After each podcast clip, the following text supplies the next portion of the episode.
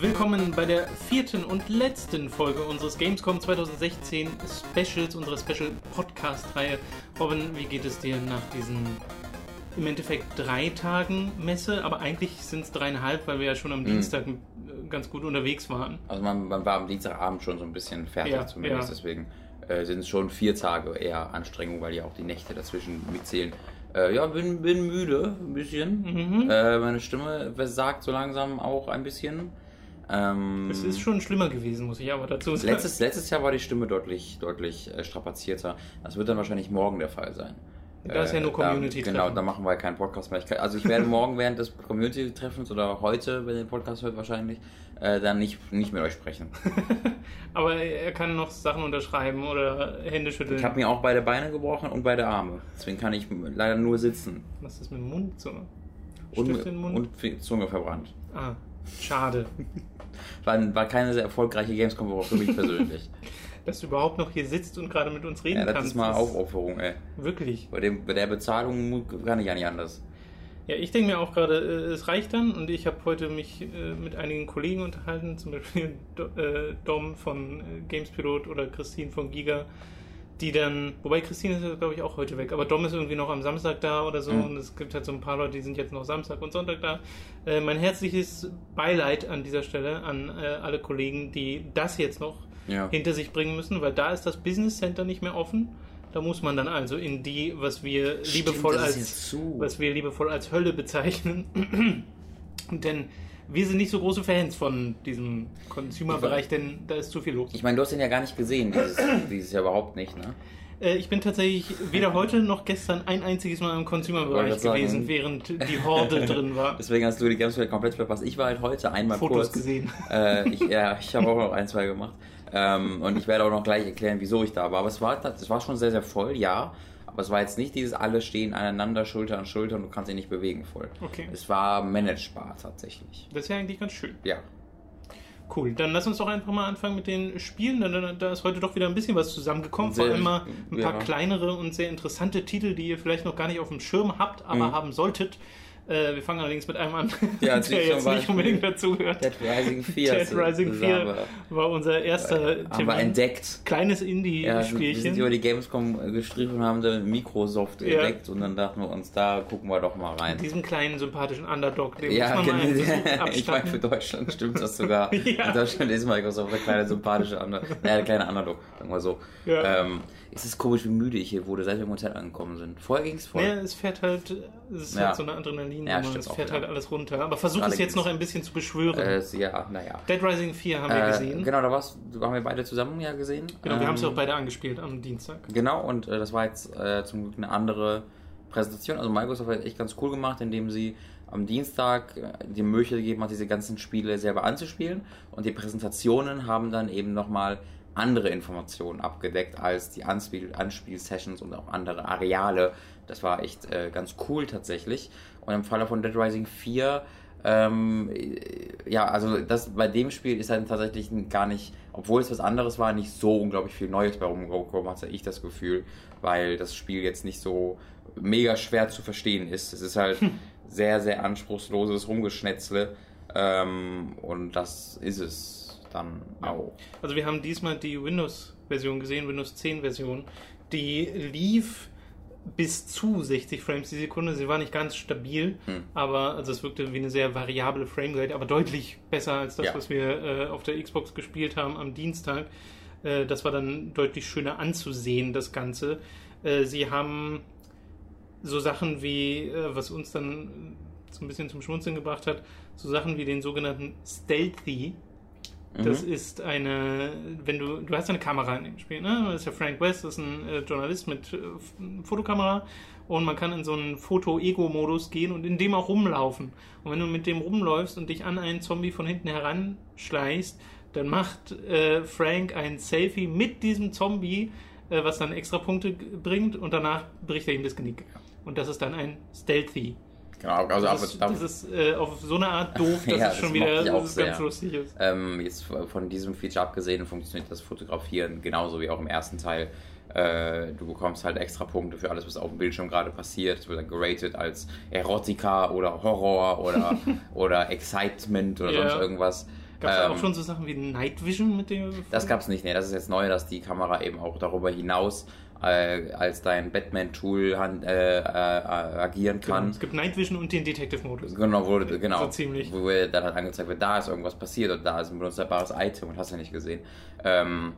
Sie haben sich wenigstens überlegt, wie man diesen Detective Mode in das Spiel, in die Spielwelt packen kann, ohne dass man einfach nur einen rechten Stick drückt und eine Welle entsteht aus dem Hauptcharakter und dann siehst du alles. Genau. Deswegen, das gefällt mir ganz gut. Wir haben ja auch am Dienstag so ein bisschen gerätselt wegen diesen Überlebenden, die man ab und zu rettet. Hm.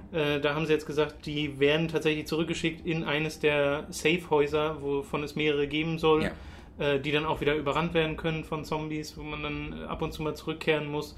Also, dass die zumindest eine etwas größere Rolle spielen, dass sie dir auch irgendwie Items geben, hat er noch gesagt. Und ich habe so ein Zitat mir aufgeschrieben aus dieser Anspielsession. It's the old Dead Rising with lots more stuff. Ja, das stimmt nicht. Ja. Das ist einfach nicht wahr. Sie geben sich halt die größte Mühe, das als sinnvolle Fortsetzung des ersten Dead Risings zu verkaufen, und man kann den zweiten da auch noch mit reinbeziehen, der schon auch von Capcom Vancouver hier entwickelt wurde. Aber das ist mittlerweile was völlig anderes. Es geht den exakt gleichen Weg wie auch Saints Row, wo Saints Row 4 nichts mehr mit dem zu tun hat, was Saints Row 2 gemacht hat. Und es gibt eine Menge Saints Row 2 Fans, die halt 3 und 4 gar nicht mögen, weil die dieses im Kern ernste, aber mit einigen humoristischen Anleihen verpacktes GTA-Ding zu so einem Parodie an für sich gemacht haben. Und genau das machen sie halt auch mit Dead Rising, wo wir den ersten Teil haben, und der erste Teil ist halt ein Survival-Spiel, wo du eine Handvoll cooler Waffen hast. Und hier ist halt eine coole Waffe, eine Katana zum Beispiel, das ist so eine der coolsten Waffen, die es gibt. Und ansonsten versuchst du halt, dich mit allem, was du so findest, durchzuschlagen. Das war genau der Deal an der Sache, dass du halt irgendwie im Schmuckgeschäft irgendwelche Ringe findest, mit denen du dann die Gegner bewirfst oder sonst irgendwelche Dinge benutzt und da halt alles verwendest, um irgendwie zu überleben. Und dann haben wir schon über den Timer und sowas gesprochen. Und im Gegensatz dazu rennt halt Frank jetzt mit einem Iron Man-Suit herum und macht Wirbelstürme mit Slurpee-Maschinen, die dann gleichzeitig die Gegner eineisen. Ja. Das hat halt wirklich gar nichts mehr mit dem zu tun, was Dead Rising 1 sein wollte. Vor allem, also das kam in der Demo auch nicht rüber, dass die Zombies in irgendeiner Art eine Bedrohung darstellen. Mhm. Sie meinten, sie haben sich in der Demo auch overpowered, also ganz bewusst, um viele dieser ganzen Waffen darstellen zu können. Es gab zum Beispiel noch den Gundelf, so einen Stab, der kleine Weihnachtsgnome verschießt und so einen Special Move hat, wenn du genug Kombos hast, der dann so eine kleine Armee aus Gnomen auf die Gegner zuschickt. Sehr gutes Ding gewesen. Also ich bin von diesem ganzen Kram total angetan, ehrlich gesagt, weil ich fand das sehr unterhaltsam, dem zuzusehen. Aber ich kann auch verstehen, dass das dann, dass sie vielleicht die Essenz von Dead Rising 1 missverstanden haben. Mhm. Weißt du? Ich glaube, sie haben sich ganz bewusst davon wegentwickelt. Oder halt, genau. Aber sie wollen es halt nicht so sagen. Das muss ja eine bewusste Entscheidung gewesen sein. Aber sie sagen es halt nicht so. Ja. Es ist halt, also mir hat ja auch Dead Rising 3 Spaß gemacht, was ja auch schon eine sehr ähnliche Sache war, wo du auch genau in diese Richtung gegangen bist. Ja. Für mich ist halt nur schade, dass zugunsten eines weiteren Schnetzelspiels, wo einfach halt du dich durch Sachen schnetzelst, sowas Einzigartiges wie Dead Rising verloren gegangen ist. Und das ist halt wirklich so. Dead Rising, das Konzept von Dead Rising hat halt keine Fortsetzung gefunden, sondern war einmalig. Man könnte den zweiten Teil auch noch dazu zählen. Und dann wurde es halt so weit verändert, dass man eben immer mehr offensichtlichen Spaß damit haben kann, um alle Kanten wegzuschleifen. Und die Kanten waren das, was Dead Rising für mich so besonders gemacht hat. Ja. Deswegen bin ich mir sicher, dass ich auch mit Dead Rising 4 dann viel Spaß haben werde. Aber ich glaube, das kleine bisschen das ist das gewisse Etwas, das Dead Rising 1 hatte, das erwarte ich mir da jetzt nicht von. Okay, alles klar. So viel dazu. Das nächste Spiel, was wir uns angeschaut haben, ist für Hooked-Zuschauer und für uns hat das einen besonderen Stellenwert. Wer unsere Geschichte kennt, weiß das, nämlich die Zwerge von King Art. Da haben wir heute den im Endeffekt aktuellen Bild gesehen und waren beide sehr, sehr angetan, wie weit sie da gekommen sind, also wie krass sich das nochmal verändert hat, wie gut es heute aussieht. Ist hier wirklich toll, also am meisten herausstechen tut halt die Weltkarte dabei. Du der besten Weltkarten, bist halt, du bist halt auf der Weltkarte also wenn du dich von Ort zu Ort bewegst, das ist halt ein recht offenes Rollenspiel, wo du der Quest der Hauptgeschichte folgen kannst, die halt die Geschichte des ersten Buches erzählt von die Zwerge, aber das wird eben angesiedelt in dieser Welt und diese Welt lebt halt währenddessen. Du kannst dann Dörfer vor Orks retten und bekommst dann dadurch irgendwie bessere Händel, die du freischalten kannst, und es ist da, also da wurde sehr viel um diese Geschichte drumherum gebaut, sehr viel Optionales und sehr viel, was halt die Welt weiter aufbaut, was ich ganz cool finde. Also für mich ist halt ein bisschen fraglich, ich habe es gefragt und es wurde bejaht, dass man diese ganze offene Welt quasi ignorieren kann und sich stattdessen nur um die Geschichte des Buches kümmert. Das wurde bejaht, das muss man dann im Endeffekt sehen, ob das tatsächlich dann auch so bewahrheitet. Aber ich bin da als Fan total angetan von gewesen, weil, wie gesagt, man rennt auf dieser World Map rum. Meine Einheiten werden dann durch durch eine Spielfigur quasi verbildlicht. Und diese Spielfigur ziehst du dann irgendwo hin und dann vergeht ein Tag, eine Runde quasi und dann kannst du nochmal wenn du dann zu irgendeinem Dorf kommst oder sonst irgendein Event passiert, dann geht's halt in diese ISO-Perspektive, wo du dann deine Party aus 4 Leuten, die du zusammenstellst, aus 15 verschiedenen Figuren oder 13 hast du dann wahrscheinlich gleichzeitig. Ich weiß, es gibt insgesamt 15 spielbare Charaktere und 4 davon spielst du gleichzeitig oder nimmst du gleichzeitig mit ins Feld. Und diese Weltkarte, in der du dich bewegst, du sagst es ja schon, sieht wirklich unglaublich gut aus. Eine der schönsten Weltkarten, die es echt so überhaupt gibt. Das ist so ein ganz komisches Lob, aber es fällt halt einfach auf. Es ist wirklich sofort, das ist alles so detailverliebt, das ist halt nicht... Ja, das muss man tatsächlich, glaube ich, gesehen haben, um das so wirklich wertschätzen zu können. Aber wenn man es gesehen hat, dann funktioniert es auch sofort. Was ich auch mag, ist, wie die Cutscenes aussehen, weil ich finde, das hat alles einen sehr plastischen Look und mich hat es ehrlich gesagt ein bisschen an Stop-Motion erinnert, weil es wirkt so, als würden dort Figuren bewegt. War das vielleicht einfach nur, weil die Animationen so ruckelig waren? Ich glaube nicht, weil es sah nicht so aus, als wäre es irgendwie...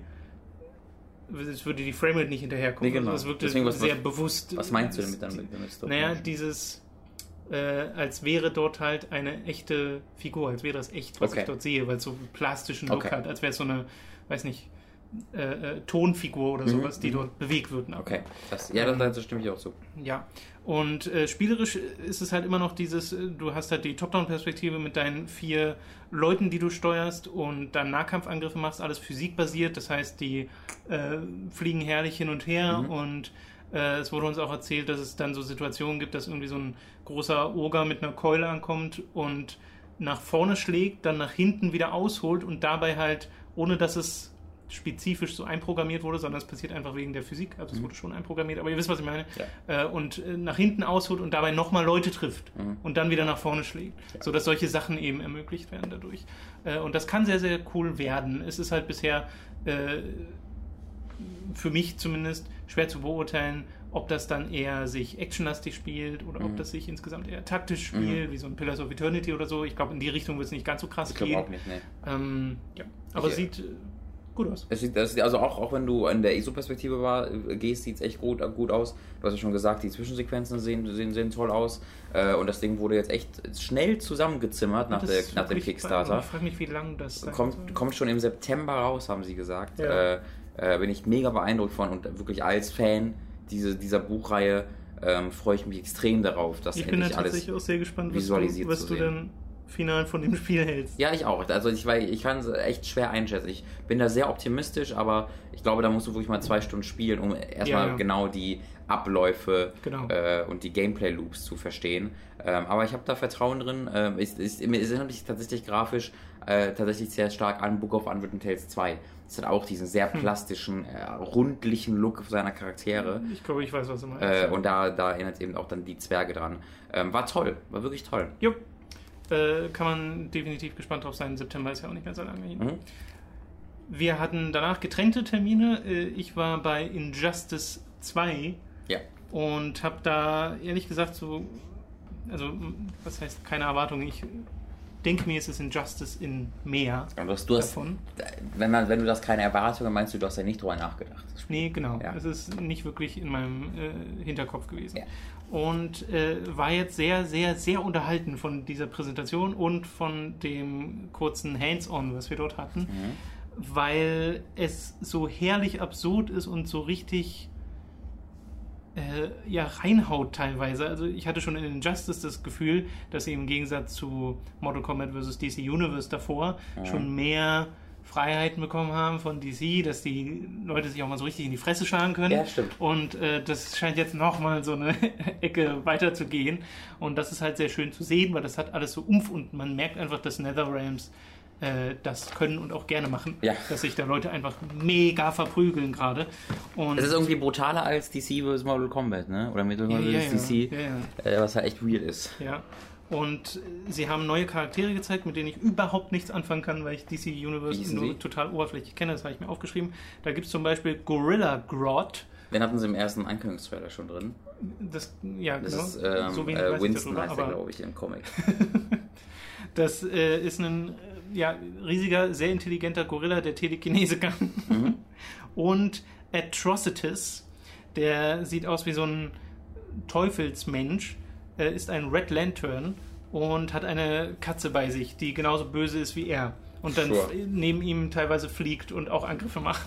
Aber das finde ich super. Sure. Also solche Charaktere da drin zu haben. Der Atrocitus, ey. Bitte gerne.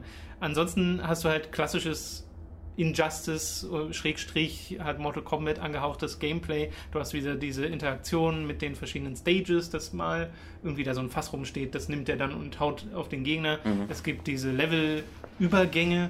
Es gab so eine Stage, das ist ein Kino, wo die dann durch den Kinosaal und durch die Leinwand durchgeprügelt werden in den Hinterhof und so. Also das ist eine Kritik an die Filme. An Fantastisch, da lief so ein alter Cartoon. Also da lief Batman wie Superman. Das wäre sehr lustig. Was ich sehr interessant finde, es gibt jetzt Ausrüstung.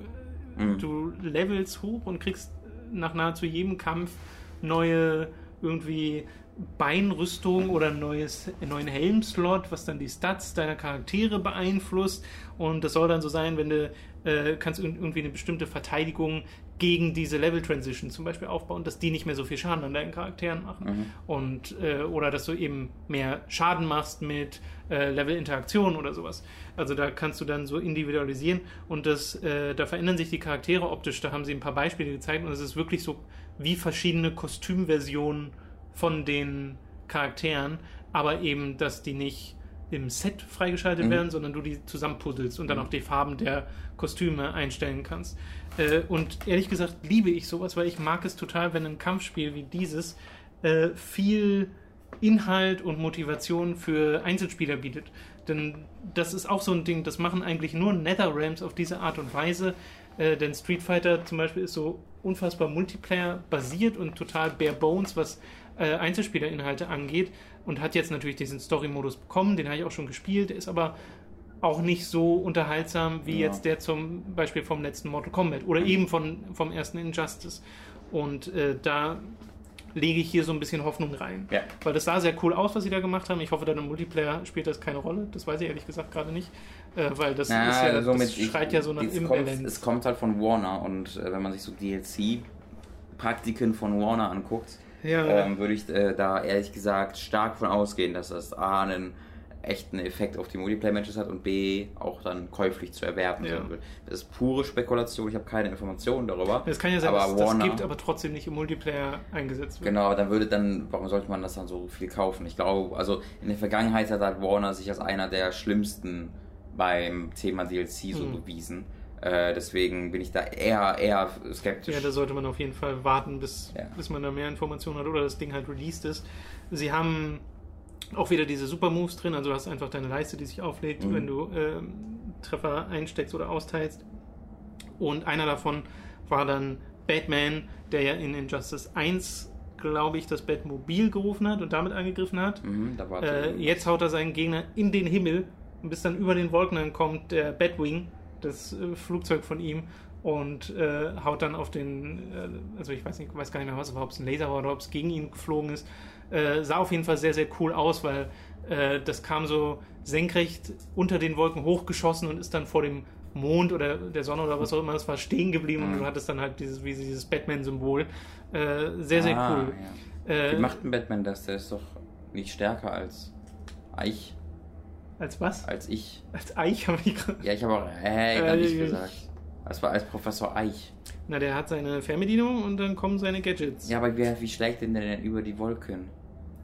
Das war irgendeine Rakete oder sowas. Ich habe das Detail nicht mehr im Kopf. Aber halt auch irgendein Gadget. Okay, na gut. Irgendein Gadget. Vielleicht war es auch ein Uppercut. Ein ganz Dollar. So heißt der neue Batman-Comic. Ja. Some Gadget, I don't know. Ich habe es nicht so genau im Kopf. Ich müsste es mir nochmal ansehen, um dir diese Details zu erklären. Was gibt's noch zu sagen? Also ich konnte es ja noch spielen, habe gegen einen anderen Journalisten gespielt, habe Aquaman gespielt, Wonder Woman und ich glaube, der eine hieß Beetleman oder so. Irgendwas mit Beetle. Beetleman. Keine Ahnung, kannte ich überhaupt nicht. Der konnte sich so an seine Hände so eine Art Klingen erschaffen und hat dann damit zugeschlagen. Spielt klar, sich Beetleman. So ziemlich exakt wie Injustice 1. Ja, ja. Hm. War ich doch gerade? Also gegen hast du gesagt, Journalisten, ne? Ja. Okay. Ich war gerade damit beschäftigt, meine Füße hochzulegen. Entschuldigung. Okay, nein, kein Problem. Und das soll es gewesen sein. Also ihr bekommt da wirklich, so wie es aussieht, einfach ein weiteres Injustice, das sich so spielt, wie man es von einem weiteren Injustice erwartet. In nochmal deutlich hübscher, mit sehr, sehr cooler Inszenierung, was das angeht. Und ich hoffe, das hat wieder so einen herrlich abgedrehten, bekloppten Story-Modus. Weil dann bin ich da voll dabei. Wie gesagt, das gibt's so Kampfspiele mit wirklich Singleplayer-Wert, wo man sich das auch kaufen kann, wenn man jetzt nicht ständig im Internet oder lokal gegen andere spielen will. Das machen eigentlich nur die auf die Art, wo sich der Kauf wirklich lohnt. Ja. Würdest du sagen, man gibt Spaß in Injustice 2? Das funktioniert nicht. Es gibt so Spaß in Injustice 2. Nee. Scalebound. Ja, bitte. Scalebound. Oh, lache. Ich muss kurz Pause machen. Die Leute lachen gerade. Das ist wie in einer Sitcom. Achso. Wir haben gerade einen guten Witz gemacht. Ich gucke gerade Tom so leicht grinsend an und Tom hat gerade seinen Kopf so leicht angewinkelt. Wo er so, oh you. Oh you. So. Scalebound habe ich mir angeguckt. Es war wieder eine Präsentation wie letztes Jahr. Mit Kamiya-san, Hideki Kamiya und dem JP Callum, die da die Hauptverantwortlichen sind bei Platinum. Und es gibt was sehr, sehr Neues, was sehr besprechenswert ist, weil das die Spielart und das Kampfsystem dieses Spiels sehr grundlegend verändert. Bevor ich dazu komme, hatten sie erstmal, sie hatten nicht live gespielt, sondern sie hatten eine Präsentation halt dabei, haben sie nochmal so erklärt, das wurde quasi, ich weiß nicht, ob das offiziell angekündigt wurde, man hat es halt mitbekommen, wenn man genau aufgepasst hat, es wurden halt schon ganz viele verschiedene Drachen gezeigt. So. Ja. Manchmal war der Drache auf 2 Beinen, manchmal war er auf 4 Beinen, manchmal war der so richtig fett mit so Scales ausgerüstet, manchmal war der eher flink und leicht. Und das ist halt wirklich, weil dieser Drache verschiedene Klassen quasi hat. Und der sieht dann jeweils auch komplett anders aus. Und das ist wohl tatsächlich, ich glaube, sie haben es auch gar nicht genau erklärt, das ist irgendwie ein schleichender Prozess, das nennt sich halt Dragon Morph, also sich nicht wahnsinnig einlassen. Und da verwandelt sich halt dieser Drache nach und nach in seine andere Form. Und sie haben uns nicht genau erläutert, wie das funktioniert, aber sie haben uns halt gezeigt, wie es dann aussieht, so ganz verschnellert. Und das waren tatsächlich sehr grundsätzliche Unterschiede, wie die Drachen da aussahen. Das war echt cool. Die 3 Klassen, von denen sie erzählt haben, ist Rex, Tank und Wyvern. Rex wie T-Rex? Ja. Oder? Okay. Rex, Wyvern und Tank. Dann haben sie uns nochmal gezeigt, dass man halt den Drachen komplett ausrüsten kann tatsächlich. Und das hat mich dann ein bisschen an ReCore erinnert, weil ich da gerade erst von berichtet habe, wie man ja auch bei ReCore die ganzen Einzelteile der Roboter komplett austauschen konnte. Also alle Microsoft-Spiele sind gleich, willst du ja sagen. Genau. Und dann dem Hunderoboter so einen Krähenkopf zum Beispiel geben konnte. Und das war dann eine sehr... Stehe ich mir gerade einen Drachen mit einem Drehenkrieg. Ja, das ist also so krass ging es nicht. Ja. Aber du konntest ihn, also du hast tatsächlich auch deren komplette deren komplettes Aussehen verändert, weil du denen so fette Rüstung anlegst, diesen Drachen, dass die halt dann dadurch neue Schädelformen quasi, also es sieht dann so aus, als ob sie eine andere Schädelform hätten, weil die Rüstung einfach so den kompletten Teil seines Körpers einnimmt und halt anders aussieht, als der Drache darunter. Auch diese Rüstung haben halt eine Stats und sowas, wie man das alles kennt. Du kannst den Drachen dauerhaft verändern, indem du seine DNA veränderst, auch das haben sie nicht genauer erklärt, aber damit wollten sie halt nur zeigen, dass der Drache, den du hast, sehr, sehr, sehr, sehr veränderbar und auf dich zugeschnitten ist. Und da am Ende des Spiels sollen halt keine zwei Drachen gleich aussehen.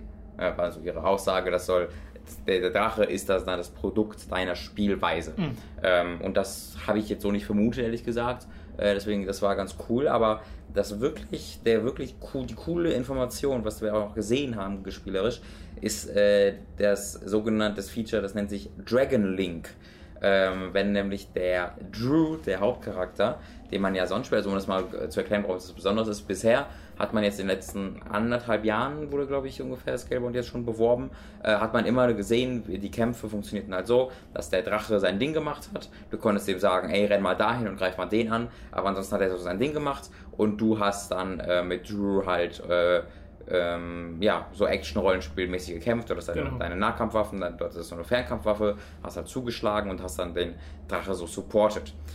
Und das sah immer ganz cool aus, hat aber so diesen Platinum-Flair halt missen lassen, weil das halt nicht so Metal Gear Rising-mäßig aussah, sondern eher Dragon's Dogma-mäßig.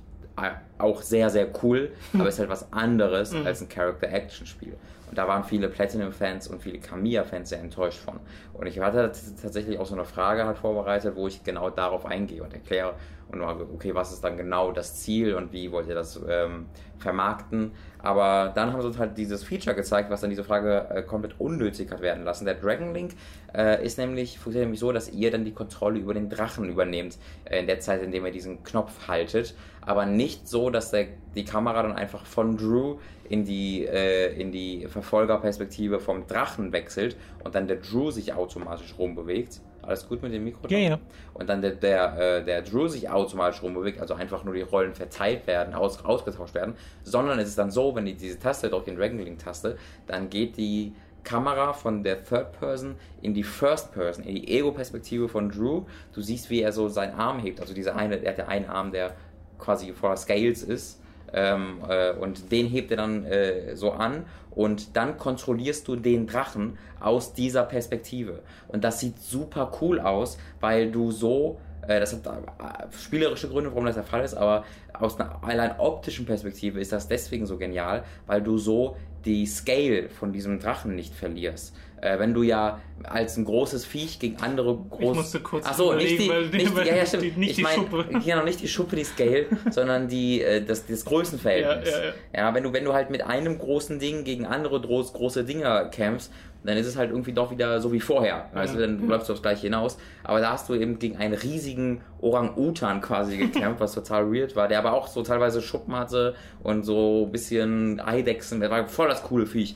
Dagegen hat er halt gekämpft. Und er war genauso groß wie der Drache.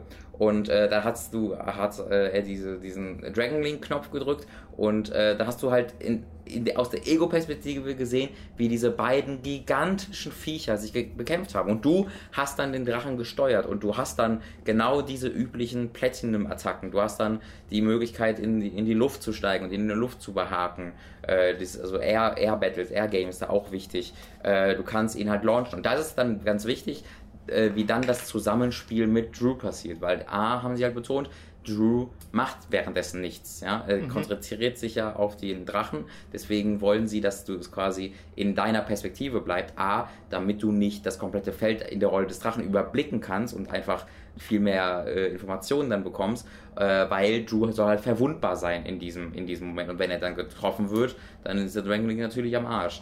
Aber das ist jetzt nicht so, dass du dich einfach in eine Ecke stellst und dann Dragon Links aktivierst und dann 10 Minuten lang mit dem Drachen kämpfst, sondern es ist eine ganze Zeit ein Hin und Her. Jemand nur diesen einen Kampf gesehen, aber da war es halt wirklich so, da ist er dann für 3 Sekunden, hat er den Dragon Link angemacht, hat dann mit dem Drachen so eine Somersault-Attacke gemacht, also einmal so ein Looping gemacht und dann diesen Orang-Utan in die Luft getreten dadurch, hat dann einmal mit dem Drachen Feuer nach oben geschossen, dem hinterher, und bevor der runterkommt, war er dann wieder in der Drew-Perspektive, in der Third-Person-Perspektive, hat mit seinem Plasma-Gewehr-Attacke auf ihn draufgeschossen und dann, als er runtergefallen ist, ist irgendwie zwischen seine Beine gerannt und hat ihn da noch dann behagt, dann ist er wieder zurück zum Drachen gewechselt und hat den zu Boden gestampft, dann wieder zu Drew, der dann auf dessen Kopf gesprungen ist, und das war halt alles, ich habe so richtige Platinum-Vibes davon bekommen, weil das so unfassbar cool aussah. Am Ende des Kampfes bekommst du auch wieder eine Bewertung, wie gut du warst, wie eben das auch bei so Character-Action-Spielen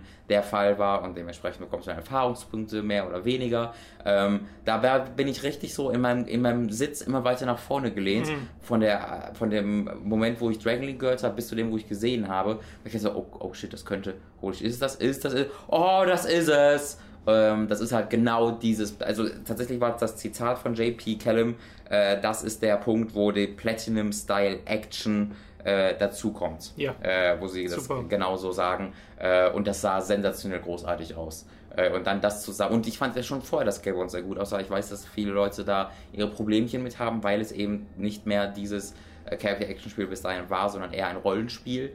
Ein Action-Rollenspiel halt, aber nun scheint man eben beide Aspekte da ganz gut bedient zu haben, und da bin ich sehr, sehr gespannt jetzt. Ich bin mir nicht ganz sicher, wieso sie jetzt 1,5 Jahre lang gewartet haben, bis sie dieses Feature gezeigt haben. Sie sagten, das ist jetzt nicht eine spontane Sache gewesen, sondern das war von Anfang an Teil des Entwickler-Dingens. War es bisher noch nicht so fertig, dass man es auch zeigen kann? Ich vermute, dass es das war, genau, weil da, also bist du so, das ist ja total das weirde Konzept, dass du dann bei einem Third-Person-Spiel in die First-Person wechselst und von da aus einen anderen riesigen, da musst du ja, da stelle ich mir vor, wie monatelang immer wieder die ein bisschen andere Sachen reiterated werden und neu versucht werden, bis man genau an diesem Punkt angelangt ist, wo es sich perfekt anfühlt.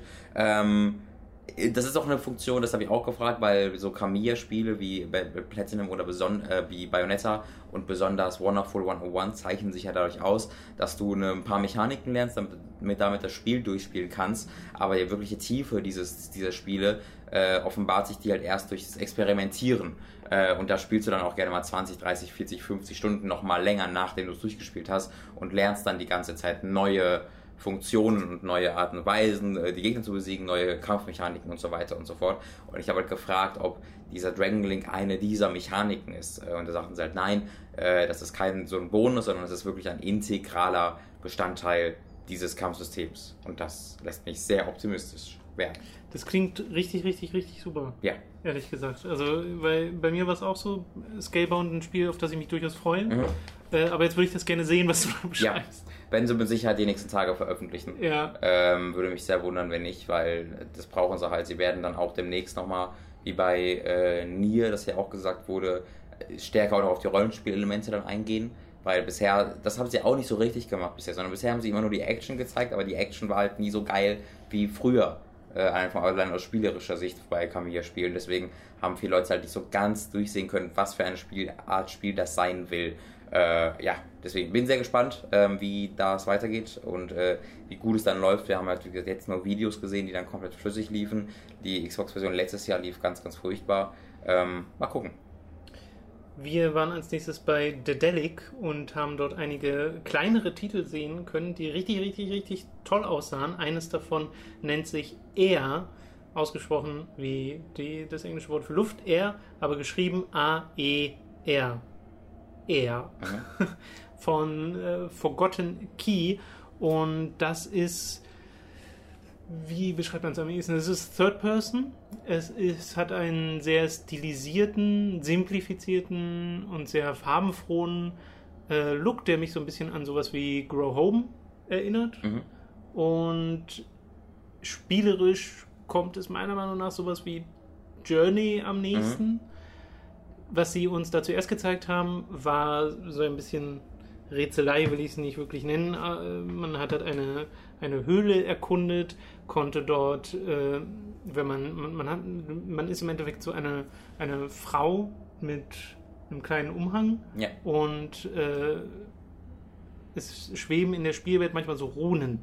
Und wenn man mit seiner kleinen Laterne, die man bei sich trägt, an diese Rune herangeht, diese Laterne musste man vorher auch erst kriegen, aber danach geht man an diese Runen heran und die zeigen dann eine Erinnerung aus der vorherigen Welt, weil das wohl es gab irgendeine erderschütternde Katastrophe und das spielt jetzt danach und man kann diese Erinnerungen quasi sehen und dadurch soll dann die Story nach und nach aufgebaut werden. Und das war schon ganz drollig mit anzusehen, wie das dann so leichte Jump'n'Run-Passagen waren und er da durchgegangen ist und es sah schon ganz schön aus. Aber mich hat so richtig gepackt, als er dann rausgekommen ist und man hat vor sich ein Wolkenmeer gesehen und ab und zu schwebende Inseln dazwischen. Mhm. Und zwar wirklich, stellt euch vor, wenn ihr World of Warcraft kennt, die schwebenden Inseln in Nagrand. Sowas, wo so Wasserfälle von einer Insel auf die andere fallen und dort in einen ohne Boden darunter, sondern wirklich im Wolkenmeer. Auch da vergleichbar, den Vergleich hattest du gebracht mit Skyward Sword, wie dort die Landschaft aussieht, nur hier in hübscher. Und man konnte einfach springen und dann hat man noch in die Sprungtaste gedrückt und dann hat sich das Mädel in einen Vogel verwandelt und man konnte dann frei da rumfliegen. Und das hat mega viel Spaß gemacht, denn das konnte ich auch mal eine Runde zocken. Das war richtig toll, wie das dir so ein Gefühl der Freiheit gibt, dass du auch diese riesigen Wolken hast, die durch den Grafikstil irgendwie plastisch und kantig aussehen. Ja, das ist auch so eine coole Tunnelperspektive gegangen. Wenn man da durchfliegt, genau. Das sah super cool aus. Ja, das hat richtig viel Spaß gemacht. Da hatte ich direkt Lust, diese Spielwelt zu erkunden. Vor allem hat er gesagt, das ist so in mehrere Cluster unterteilt. Also du hast eine Gruppe an fliegenden Inseln, die du erkunden kannst und dann kannst du aber auch durch einen, ich weiß gar nicht mehr, wie dieser Durchgang aussieht, aber es gibt noch mehrere Gruppen, wo dann die Optik auch so ein bisschen anders ist. Also dass es irgendwas auch gibt mit verschneiten Sachen, weil das hier war so sehr sommerlich, grüne Wiesen. Wir haben ja die verschneiten Sachen auch kurz gesehen. Ganz kurz, genau, stimmt. Ja, hat mir total gut gefallen. Ist halt nur so ein oder wird wahrscheinlich nur so ein Erkundungsspiel, weil es gibt auch keine Kämpfe oder so, das finde ich aber gut so. Aber wovon er auch noch geredet hat, so Soundkulisse und Musik spielt eine große Rolle, da haben wir jetzt wenig von mitbekommen. Ja. Du hattest ja scherzhaft gemeint, es wirkt wie ein Spiel, wo man vorher den Hinweis bekommt, dass man das am besten mit Kopfhörern spielt und da hat er dir zugestimmt. Ja. Ja, also wenn ihr das seht, dann war es Robin Schweigers Idee und ich verdiene 10% aller Credits mindestens. Ja, aller das Geld ist, was sie darüber machen. Genau. Liebe Distedelic. Herr Finkelmann, rufen Sie an. Ich habe da jetzt richtig Bock drauf. Ja, ich auch. Das war ich würde das auch gar nicht so, machst du ja auch nicht. Aber ich weiß halt, dass man, glaube ich, wenn man sagt, man erkundet, das so unter Wert verkaufen kann. Aber diese Erkundung ist halt so ein Hauptfokus hier, wo sie halt sagten, dass sie nicht sagen werden, renn mal zu Punkt A und erledige da eine Quest und dann wird dir auf einer Map Punkt A angezeigt, sondern sie sagen, guck mal in Richtung Norden, du hast einen Kompass, der dir immer angezeigt, welche Himmelsrichtung du gerade fliegst oder rennst. Sag mal, geh mal nach Norden und da ist irgendwo eine Höhle hinter so einem Berg, der so und so aussieht. Und dann ist es halt an dir, diese Höhle zu finden. Und genauso funktioniert die Exploration hier eben, dass du selbstständig Sachen finden musst und wenn du auch Quests und Aufgaben von Dorfbewohnern bekommst. Es gibt auch kleine Dörfer, die da in der Spielwelt verteilt waren. Eins haben wir auch kurz gesehen, ganz klein nur. Und wenn du da eben eine Aufgabe bekommst, dann ist das nicht eine Checkliste, die du einfach abhakst, sondern du hörst denen zu, guckst dir die Spielwelt an, analysierst die ein bisschen und erkundest dann. Und das Schöne ist ja bei diesem Spiel, dass das Erkunden so komplett schmerzlos vonstatten geht. Du hast ja keine Nachteile, wenn du erkundest. Es ist ja oft in Spielen so, dass du irgendwo hinrennst oder dass du gerne irgendwo hinrennen würdest, um das zu erkunden, aber dann müsstest du wieder zurückrennen oder dann ist dann ein Drop oder muss ein Umweg laufen. Es ist oftmals mit einer gewissen Erschwernis verbunden. Mit einem Umstand, genau. Und das ist halt bei AER nicht der Fall, weil du halt jederzeit in deine Vogelversion quasi switchen kannst durch einen Doppelsprung. Dann bist du halt ein Vogel und kannst völlig frei rumfliegen.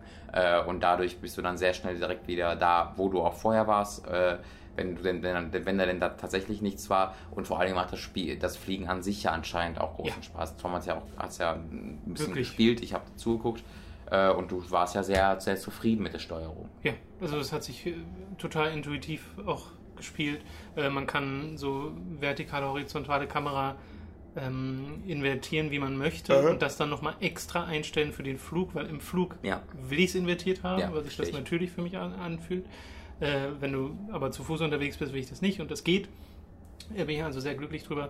Ja, wie gesagt, habe da sehr viel Lust drauf. Das war AER. Genau. AER soll, glaube ich, noch dieses Jahr rauskommen. Ja. Von The Delic gepublished. Freue ich mich darauf. PS4, Xbox One und PC. Genau. Nächstes Spiel. Nächstes Spiel ist The Long Journey Home. Ebenfalls bei The Delic haben wir uns das angeguckt. Kannst du mal kurz den Entwicklernamen googeln? Ja, da habe ich schon ein bisschen mehr drüber gelesen, aber wieder so auf Facebook von der Industrieleuten, weil das halt ganz cool ankam und ich kann auch sehr gut verstehen, wieso. Das ist ein bisschen scheiße für das Spiel, aber also für die Entwickler von Long Journey Home ist es ein bisschen scheiße. The Delic Entertainment Studio West. Ach stimmt, genau, die heißen auch The Delic halt und ist halt eine quasi ein zweites Studio an einem anderen Ort. Wo sitzen die denn? Also sitzen die in Köln? Red mal weiter, ich guck gerade noch ein bisschen. Ist ein bisschen doof für die Entwickler, aber es ist halt im Grunde No Man's Sky auf eine 2D-Ebene. So kann man es, glaube ich, tatsächlich schon sagen. Und das ist halt doof für sie, weil sie arbeiten da ja jetzt eine ganze Weile dran. Und das runterzukürzen auf so einen Vergleich mit einem anderen Spiel ist eigentlich total unfair. Damit die es aber in so einem Podcast ohne Bild verstehen können, da gibt das schon ganz viel Sinn. Es ist Düsseldorf, okay, war ganz in der Nähe. Es ist nämlich so, dass ihr am Anfang eine Crew aus 4 Leuten, glaube ich, auswählt waren's. Und ja, stehen irgendwie knappes Dutzend an Charakteren zur Auswahl. Übrigens ein unglaublich cooler Cast von Charakteren. Sehr, sehr, sehr unterschiedlich, sei es wohl von der Herkunft her, als auch von der Religion her oder von der Sexualität her. Da ist sehr, sehr viel, da haben sie wirklich sich Mühe gegeben, verschiedene Charaktere dort darzustellen.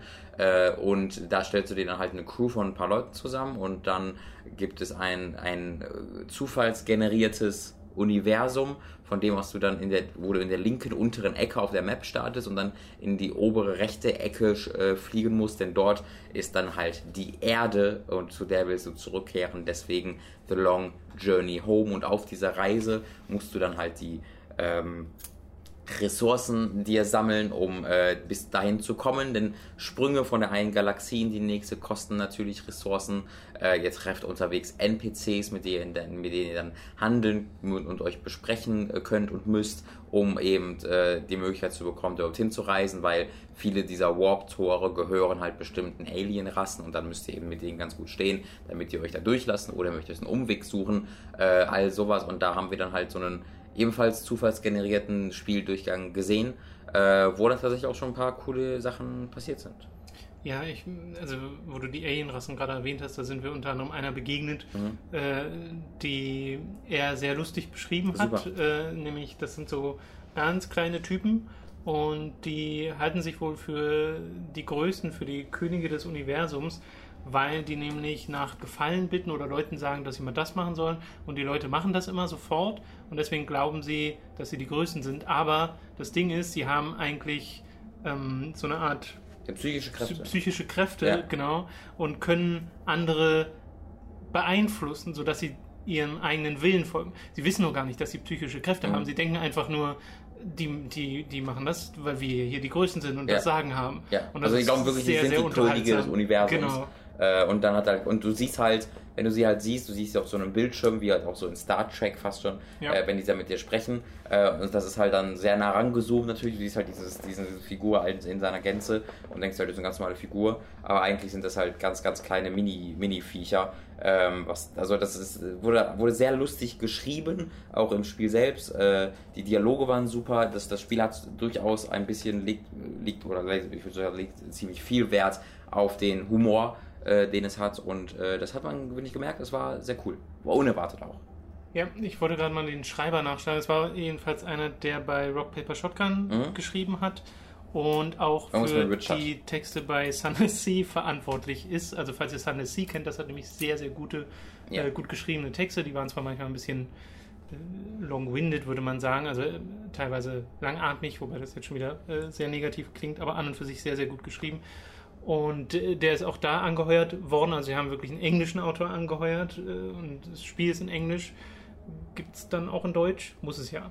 Ja, bin ich mir sehr sicher. Also, der Delic wird, glaube ich, kein Spiel. Ist halt nur interessant. Also es wird ja in Deutschland produziert, aber die Urfassung des Textes ist Englisch. Ja. So, das ist vielleicht wissenswert. Hat mir auch total gut gefallen. Ich finde, grafisch ist es noch ein bisschen rough teilweise, gerade wenn man so diese Aliens sieht oder sowas. Das ist zwar vom Stil her alles schon ganz schön, aber du hast trotzdem noch manchmal so sehr schlecht aufgelöste Texturen gesehen oder sowas. Und ich meine, das Interface, was wir gesehen haben, ist noch nicht final. Da hat er auch selbst gesagt, das ist noch in der Mache. Aber allein dieses Konzept ist super. Auch, dass du so Schiffskämpfe hast, die eben auf einer 2D-Ebene stattfinden und sich im Endeffekt spielen wie Pirates. Also das hat er gesagt und das war auch mein erster Gedanke, als ich das gesehen habe, weil ich habe ja dieses Pirates Remake zuletzt gespielt. Also zuletzt. Das ist das einzige Pirates, was ich gespielt habe. Das ist schon wieder 10 Jahre her. Okay. Mindestens. Ich glaube, es kam irgendwie 2005 oder 2004 raus. Ich kenne es noch von GameStar, aber man muss irgendwie so eine Zeit gewesen sein. Genau, und das heißt, du klickst dich mit deinem Schiff um die anderen herum und schießt Breitseiten ab. Also wirklich wie auf so einem klassischen Segelschiff. Und dann kann dein Schild auf einer Seite kaputt gehen und dann musst du halt die Seite wechseln, damit die nicht wirklich Schaden an deiner Hülle machen und sowas. Fand ich sehr cool. Das war wirklich cool. Also oder dass du auch so physikbasierte Reise hast auf der Galaxiekarte, dass du deinen Kurs angeben kannst, aber zum Beispiel es echte Anziehungskraft gibt von Planeten oder schwarzen Löchern und du darauf achten musst. Du siehst die Gravitationswellen und man könnte sagen Dellen, die das hinterlässt, siehst du so eingezeichnet in so einem 3D-Raster, wo dann genau sagt, guck mal, da ist die Schwerkraft so stark und da ist sie so stark, musst du halt aufpassen, dass du nicht irgendwie in den Mond crasht. Was mich halt grafisch wirklich beeindruckt hat tatsächlich, war deren Sektion einmal, wo sie mit so einem Buggy, fast schon wie der Marco aus Mass Effect, nur hoffentlich nicht ganz so scheiße steuerbar. Der sah aus wie Moonlander, einfach vom Spieldesign. Genau. Den haben sie halt auf einen dieser Planeten gedroppt und dann siehst du das halt aus so einer 2D-Side-Scrolling-Perspektive und da gab's, hatte irgendwie gerade so einen Sonnenuntergang oder so aus dem Hintergrund. Das Lichtspiel war super. Und das sah unglaublich cool aus deswegen dann tatsächlich. Und ja, in dieser Sicht fährst du dann da halt rum, kannst Leuten begegnen, kannst Ressourcen abbauen und so weiter und so fort. Das kann echt cool sein. Also ich bin da wirklich zuversichtlich. Da freue ich mich drauf, das mal richtig spielen zu können, weil da steckt echt eine Menge drin. Konzept einfach. Genau, der Entwickler, der uns das gezeigt hat, sah auch echt so aus, als ob er da richtig Interesse an dem Thema hat. Hat er auch erzählt, dass es da Wissenschaftsbuffs bei denen im Team gibt. Vielleicht war er auch selbst einer von ihnen. Wo halt so eine gewisse Faszination für das Thema an sich existiert und es nicht einfach nur ist, ey, Space ist gerade in, lass mal No Man's Sky machen. Genau. Ich glaube, sie ärgert sich auf viele Hinsicht über den Release von No Man's Sky, weil wenn man halt Eckpunkte liest, ist das eigentlich das identische Spiel zu aber wenn man es sieht in Aktion, würde ich niemals einen No Man's Sky Vergleich machen, glaube ich. Ich glaube, ich schon. Das war echt, wenn es so eine Aktion ist, wie er dann... Also ich finde allein dadurch, dass es immer diese 2D-Ebene hat und du viel distanzierter bist von dem eigentlichen Geschehen und dann diese Galaxiekarte und alles, das fühlt sich für mich so anders an. Ja, es fühlt sich anders an, aber wenn du dir anguckst, was du halt machst, dann ist das halt sehr ähnlich. Ja, auch dass es prozedural generiert ist. Genau, der schießt halt im Weltall auf Asteroiden, um dann davon die Ressourcen einzusammeln oder halt auf Planeten, um da Ressourcen einzusammeln. Also da würde ich dir auch zustimmen, wenn man die Eckpunkte liest, würde ich dir zustimmen. Ja. Aber ich meine nur, wenn ich es in Aktion sehen würde, hätte ich jetzt nicht unbedingt eine No Man's Sky Parallel. Das ist halt viel, es ist deutlich mehr als No Man's Sky, das hat man schon gesehen, allein von den Mechaniken, die du auch dann auf dem Schiff an sich hast, dass halt die verschiedenen Charaktere eine Beziehung zueinander aufbauen oder nicht aufbauen, dass es bei bestimmten Events und bestimmten Quests, die es halt auch gibt, die Charaktere, die du mit hast, unterschiedlich reagieren, je nachdem, wen du mitnimmst. Da steckte schon ein bisschen mehr drin, sogar gefühlt deutlich mehr drin.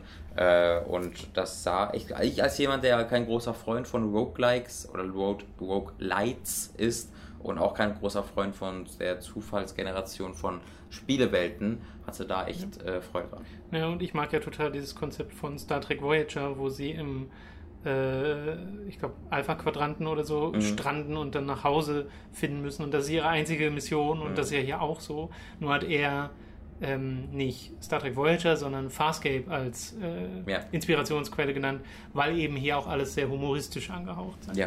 So, aber genug zu The Long Journey Home, fanden wir beide super interessant. Du bist gleich wieder dran, nämlich mit Resident Evil 7 VR. 7, genau. Das hatte ich mir auch eingeschrieben, denn ich habe dort leider keinen Termin bekommen bei Capcom. Ja. Gab es auch, aber haben wir leider keinen bekommen. Sondern du konntest dich auf einer eigenen Website, die eingerichtet wurde dafür, kannst du dir Termine registrieren oder kannst du dich registrieren für Termine, um PlayStation VR zu spielen. Das ist also ein Kalender von Sony und da drin war dann eben auch der Resident Evil 7 Gamescom Termin. Da musstest du also 1-2 Wochen vor der Gamescom eintragen, wann du vorbeikommen willst und bist dann daher vorbeigegangen und konntest dann halt da irgendwie ein paar Minuten spielen. Habe ich gemacht, hat auch ohne Probleme funktioniert. Ich war für 15 Uhr eingetragen, bin dann um 15.30 Uhr reingekommen. Das ist ja so ein bisschen klar auf dem Stand, aber also insgesamt war ich natürlich auch ein bisschen früher da, also ich stand da fast eine Stunde tatsächlich, bis ich dann einfach gespielt habe. Dann habe ich die Brille aufgesetzt, hatte so richtig Bock mal zu sehen, was das jetzt dann tatsächlich das Spiel an sich kann, und dann habe ich die Demo gespielt, die man runterladen kann, kostenlos. Warte mal, die Demo, die man kostenlos runterladen kann? Die wir schon gespielt haben. Also das in VR? Ja. Okay. Das war einfach die The Beginning Demo. Und da haben sich Leute extra für registriert vorher und dann da vor Ort nochmal irgendwie eine Stunde gewartet. Und da steht auch irgendwo, steht einfach nur Resident Evil 7 überall. Und ich war verzweifelt in dieser Sekunde. Aber ich wollte auch nicht die Brille direkt wieder absetzen, weil das irgendwie scheiße gewesen wäre. Naja. Also habe ich mich einmal ganz schnell durchgerannt. Okay, und hat VR da irgendwas? Nee. Das ist mega weird. Das ist mega weird, weil auch hier hatten sie die Steuerung so gefixt, wie die das bei Robinson The Journey gemacht haben, weil du eben wenn du dich mit dem rechten Stick einfach so umguckst, wird dir schlecht in VR. Das heißt, du bewegst dich quasi in 90 oder sagen wir in 45 Grad Schritten, guckst du nach links und rechts. Du bist quasi wie der Panzer aus Resident Evil 1 bist du wieder. Ja, tatsächlich, ja. Genau. Du bewegst dich halt mit dem linken Stick weiter, aber guckst dich nicht einfach mehr dynamisch um, sondern du drückst einmal nach rechts und dann springt die Kamera so 45 Grad weiter nach rechts und das ist halt weird. Ja. So, das ist alles sehr wenig intuitiv und es wirkt einfach ein bisschen komisch. Und diese Horror-Elemente, diese Schreckmomente wirken natürlich viel besser in diesen Momenten. Ich kannte sie halt schon, aber war trotzdem direkt. Also es gibt nochmal eine neue Ebene dazu, wo der Person denkt, oh fuck, du weißt, dass da gleich ein Mannequin runterfällt, yeah. Aber dass es dann wirklich so dir in den Weg fällt, ist dann irgendwie doch schon mal was anderes. Auch wenn Leute dich anpacken und irgendwie bedrohen oder sowas, fühlst du dich ganz anders bedroht, weil du wirklich das Gefühl hast, dein Personal Space wird gerade invadiert von dieser Person. Das fühlte sich dann tatsächlich ganz cool an, aber ja, das war tatsächlich sehr scheiße. Dann hatte ich noch einen Fastpass für PlayStation VR und die hatten halt einen eigenen PlayStation VR-Bereich. Ich würde sagen, das war der größte Bereich von PlayStation, der Fokus auf VR. Und da hatten sie dann ganz viele verschiedene Spiele. Ich habe nur ein paar gesehen. Sie hatten da Drive Club verfügbar. Also Drive Club VR ist ja ein eigenes Produkt. Sie hatten da Batman, Arkham VR, wie auch immer die ihr Batman VR-Spiel nennen. Arkham VR, glaube ich. Arkham VR, okay. Und sie hatten noch zwei unterschiedliche Sachen. Dieses Mech-Spiel, Multiplayer-Spiel, was man auf der E3 auch gesehen hat, wo die... Ja, ich weiß, was ich meine. Da weiß ich aber nicht mehr genau, wie es heißt, leider. Und ich bin halt hingegangen, dann dachte mir so, okay, dann kann ich mir das Spiel angucken. Aber mit diesem Fastpass konnte ich mir dann ein Spiel angucken. Und ich konnte es mir nicht aussuchen, sondern es war dann das Spiel, was als nächstes frei wurde. Es war dann Bound. Weißt du, das ist dieses Spiel, wo du eine Tänzerin quasi spielst in so einer Jump-and-Run-Welt. Kennst du es gar nicht? Bound? Ich auch nicht. Es ist super cool. Das ist aber schon erschienen jetzt. Das ist, glaube ich, heute oder gestern oder im Laufe dieser Woche irgendwann erschienen. Da steuerst du so eine Balletttänzerin in einer Fantasy-Welt, die so, also das alles, wo du nicht rumrennst, sind so graue Kästen, die so in sich selbst so rumwabeln. Das sieht mega cool aus. Ist halt so eine sehr sphärische Welt. Ich guck mir gerade Bilder davon an, ich kenn's doch. Du kennst es doch, ja. Und mit dir springst du da drum und es ist halt vom Spielerischen her eigentlich ein recht klassisches Jump-and-Run, aber durch diese Präsentation gewinnt es unglaublich viel. Und das war tatsächlich sehr cool. Das war halt ein Third-Person-Spiel dann in der mit dem PlayStation wie heißt das Ding? VR gespielt. Das ist dir gar nicht eigentlich. Ja.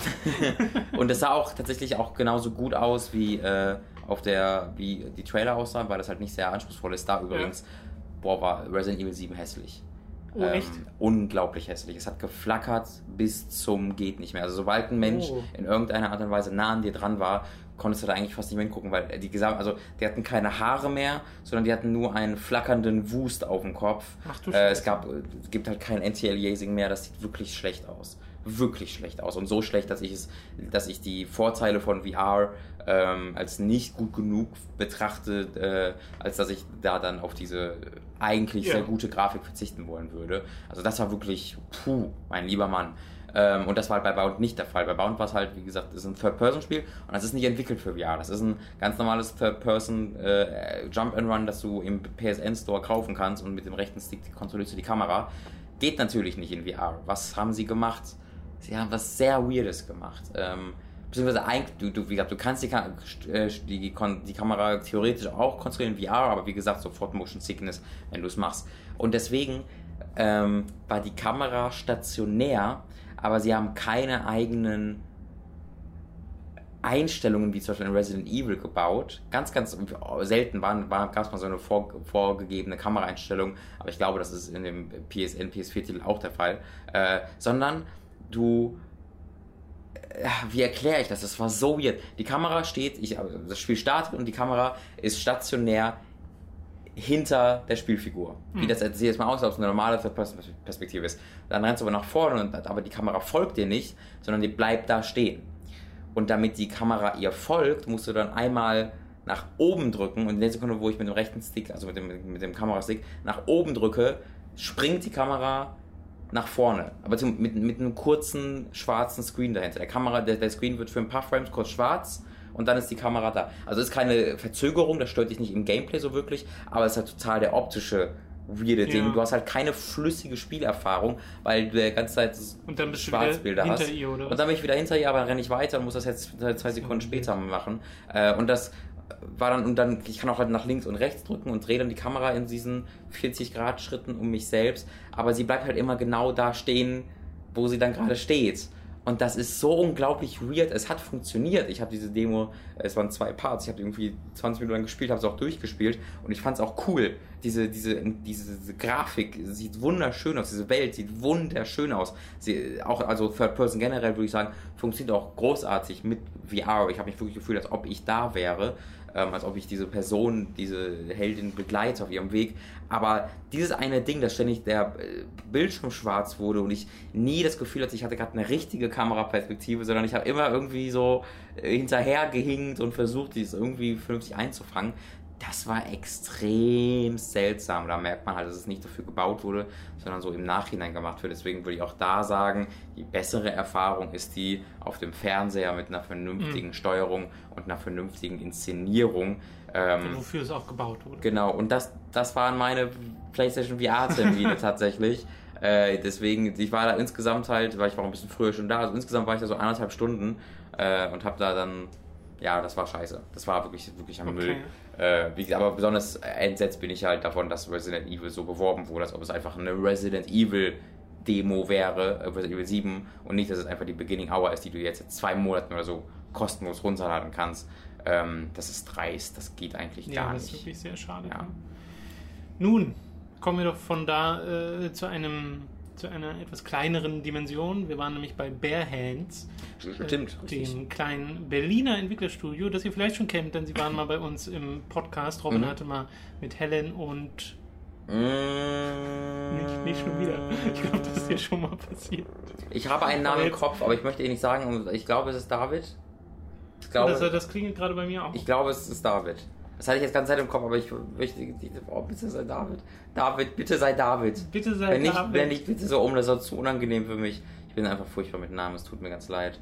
Genau, wir haben dort Grand Values Monaco gespielt. Was ist denn Grand Values Monaco für die es noch nicht kennen? Ist ein Stealth-Spiel, wo du als Diebin in Monaco eben unterwegs bist, in dieser ersten Episode zumindest in Monaco. Es ist ein Spiel, was aus 3 Episoden bestehen wird. Und in der ersten Episode bist du eben in Monaco unterwegs und du bist so ein bisschen ein Robin Hood, in dem Sinne, dass du nicht für dich selbst stiehlst, sondern du stiehlst es quasi den Reichen und Bösen, was dann halt auch ganz bewusst in die Parodie hineingeht. Also diesen Typen, den du da bestohlen hast, das war halt so ein Typ, der sich irgendwie so eine Villa gebaut hat, als ob er Zeus wäre. Er ist so mega übergewichtig, baut so überall Statuen von sich selbst hin, raucht dabei Zigarre und das ist halt so ein richtig schöner, ich weiß gar nicht, ob er Zigarre geraucht hat, aber es hätte perfekt ins Bild gepasst.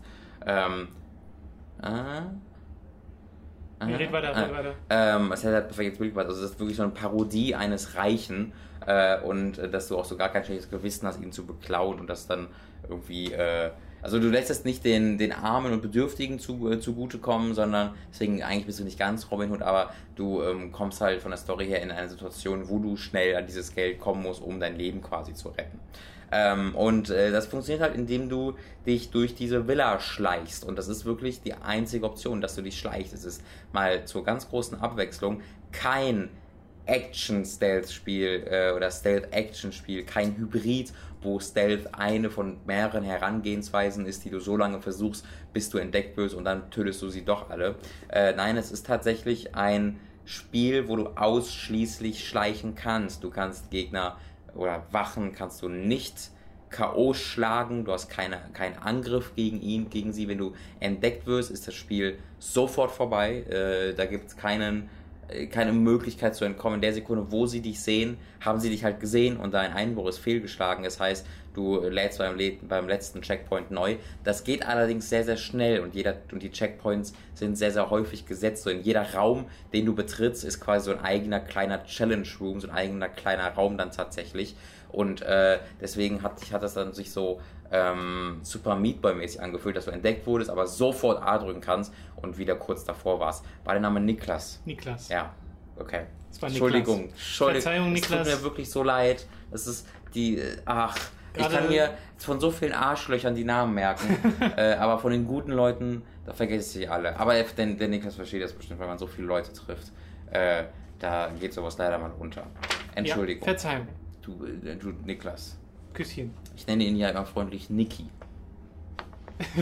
Wenn ich seinen Namen erinnere. Genau, Niklas hat uns halt das so ein bisschen gezeigt, oder beziehungsweise wir konnten es selbst spielen und er hat währenddessen ein bisschen geredet. Und eben, ich mag total diese Herangehensweise, dass es eben einfach nur, du schleichst dich durch eine Villa und that's it. Du hast keine Waffen, du hast keine unglaublich krassen Tools, mit denen du Leute irgendwie ablenkst und dann betäubst oder sonst irgendwas, sondern du guckst dir an, was für Pfade die Wachen durchlaufen und timest dann deine Sprünge zur nächsten Deckung. Es hat ein Deckungssystem, du hältst eine Schultertaste, gehst dann in Deckung und da hattest du einen Hechtsprung als eigene... Eher so ein Slide, oder? Oder so ein Slide, genau, eher. Also es hat den gleichen Sinn wie ein Hechtsprung, wie halt der auch in Metal Gear Solid 5 The Phantom Pain, nur dass hier dieser Slide auch keine Geräusche macht. Das heißt, du kannst halt, du bist in der Deckung, guckst nach rechts und hältst dann die X-Taste und slidest dann halt so nach rechts und das ist eine wahnsinnig coole Art und Weise, dich fortzubewegen. Es macht total Spaß, einfach diese Aktion durchzuführen, weil es einfach toll aussieht. Ja, es ist halt noch sehr, sehr rough alles. Ne? Also spielerisch würde ich nicht sagen, optisch ist es sehr rough. Genau, ne? Ich glaube, das eine kann das andere beeinflussen, wenn dann so Animationen sehr hakelig ineinander übergehen oder sowas, sodass es quasi auch spielerisch runder wirkt, wenn die Optik hinterher ist sozusagen. Aber auch das so Schatten und sowas, das ist auch alles noch nicht fertig, hat der Niklas uns auch erzählt.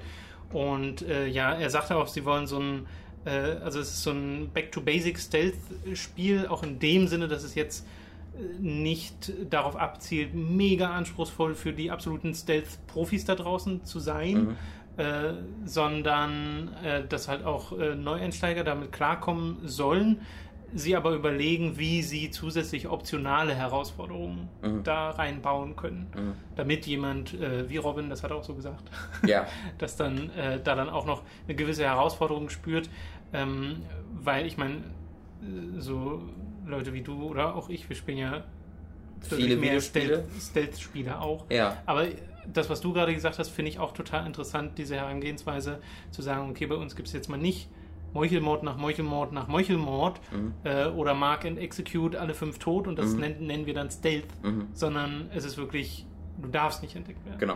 Aber ohne jetzt so mega frustrierend zu sein, dass du ständig ein komplettes Level von neu spielst, genau, weil es halt von Raum zu Raum Checkpointe setzt. Geht dann sehr schnell.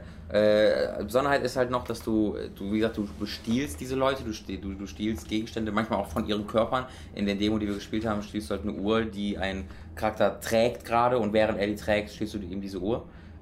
Und das funktioniert halt über ein Minispiel, das so ein bisschen wie der heiße Draht funktioniert, wo du ganz langsam eben deine Hand, du imitierst quasi die Bewegung, die auch die Hand des Hauptcharakters durchführt, und musst es halt ganz langsam und vorsichtig machen und dann langsam zugreifen und dann das rausfischen, und das sieht voll cool aus. Ich finde, das ist eine tolle Idee. Das ist so was man im Stealth-Genre so in der Form selten gesehen hat. Also ich persönlich kenne jetzt kein Spiel, was es genau so macht.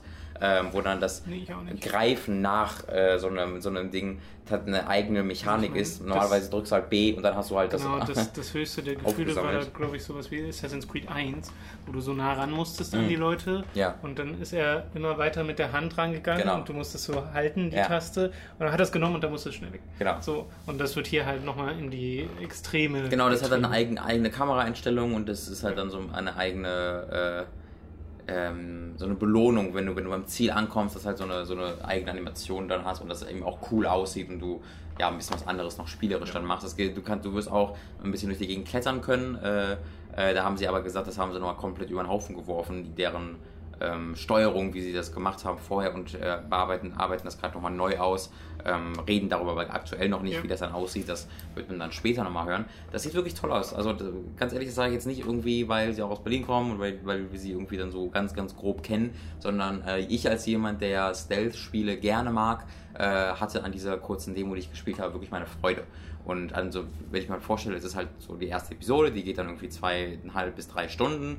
Das heißt, du hast auch nicht 12 Stunden, wo du dich mit relativ wenigen Mechaniken dann auseinandersetzt, sondern du hast eben ein simples Spielprinzip, das aber in hoffentlich dann verschiedenen Situationen gut angewandt wird und was dann auch dann so schnell halt vorbei ist, dass es dir dann hoffentlich im besten Falle gar nicht erst langweilig werden kann. Ich hoffe, dass es in Sachen Präsentation noch ordentlich zulegt, weil das halt, wie gesagt, noch alles sehr basic aussieht, und ich glaube, das kann sehr, sehr viel ausmachen, wenn die Optik stimmt und die Lichtstimmung in den Arealen stimmt, weil das einfach noch so viel mehr Atmosphäre schaffen kann. Und wenn du dann, und das hat er ja schon gesagt, dass das geplant ist, die richtige Musik und sowas spielt, oder auch mal keine Musik, wenn du so einen Schlüssel klaust oder sowas, dass das halt möglichst so die Spannung nach oben treibt, weil das ist so das, was mir jetzt hier noch gefehlt hat, und da hoffe ich, dass das noch kommt. Wir arbeiten noch eine ganze Weile dran, deswegen mache ich mir da keinen Kopf, dass das jetzt in diesem Zustand sofort released wird. Ich mag den Grafikstil grundsätzlich sehr gern. Sie haben dann einen sehr eigenen bunten Stil für sich gefunden. Bei mir zweischneidig, weil ich mochte den Hauptcharakter, oder die Hauptcharakter, die Hauptcharakter. Also die ist eine Frau, ich weiß nicht, wie sie heißt. Okay. Aber ich fand, der Bösewicht sah ein bisschen... Sein Gesicht war halt kaum animiert, und der sah aus wie ein toter Fisch im Gesicht, aber das lag halt auch an dieser fehlenden Animation, glaube ich.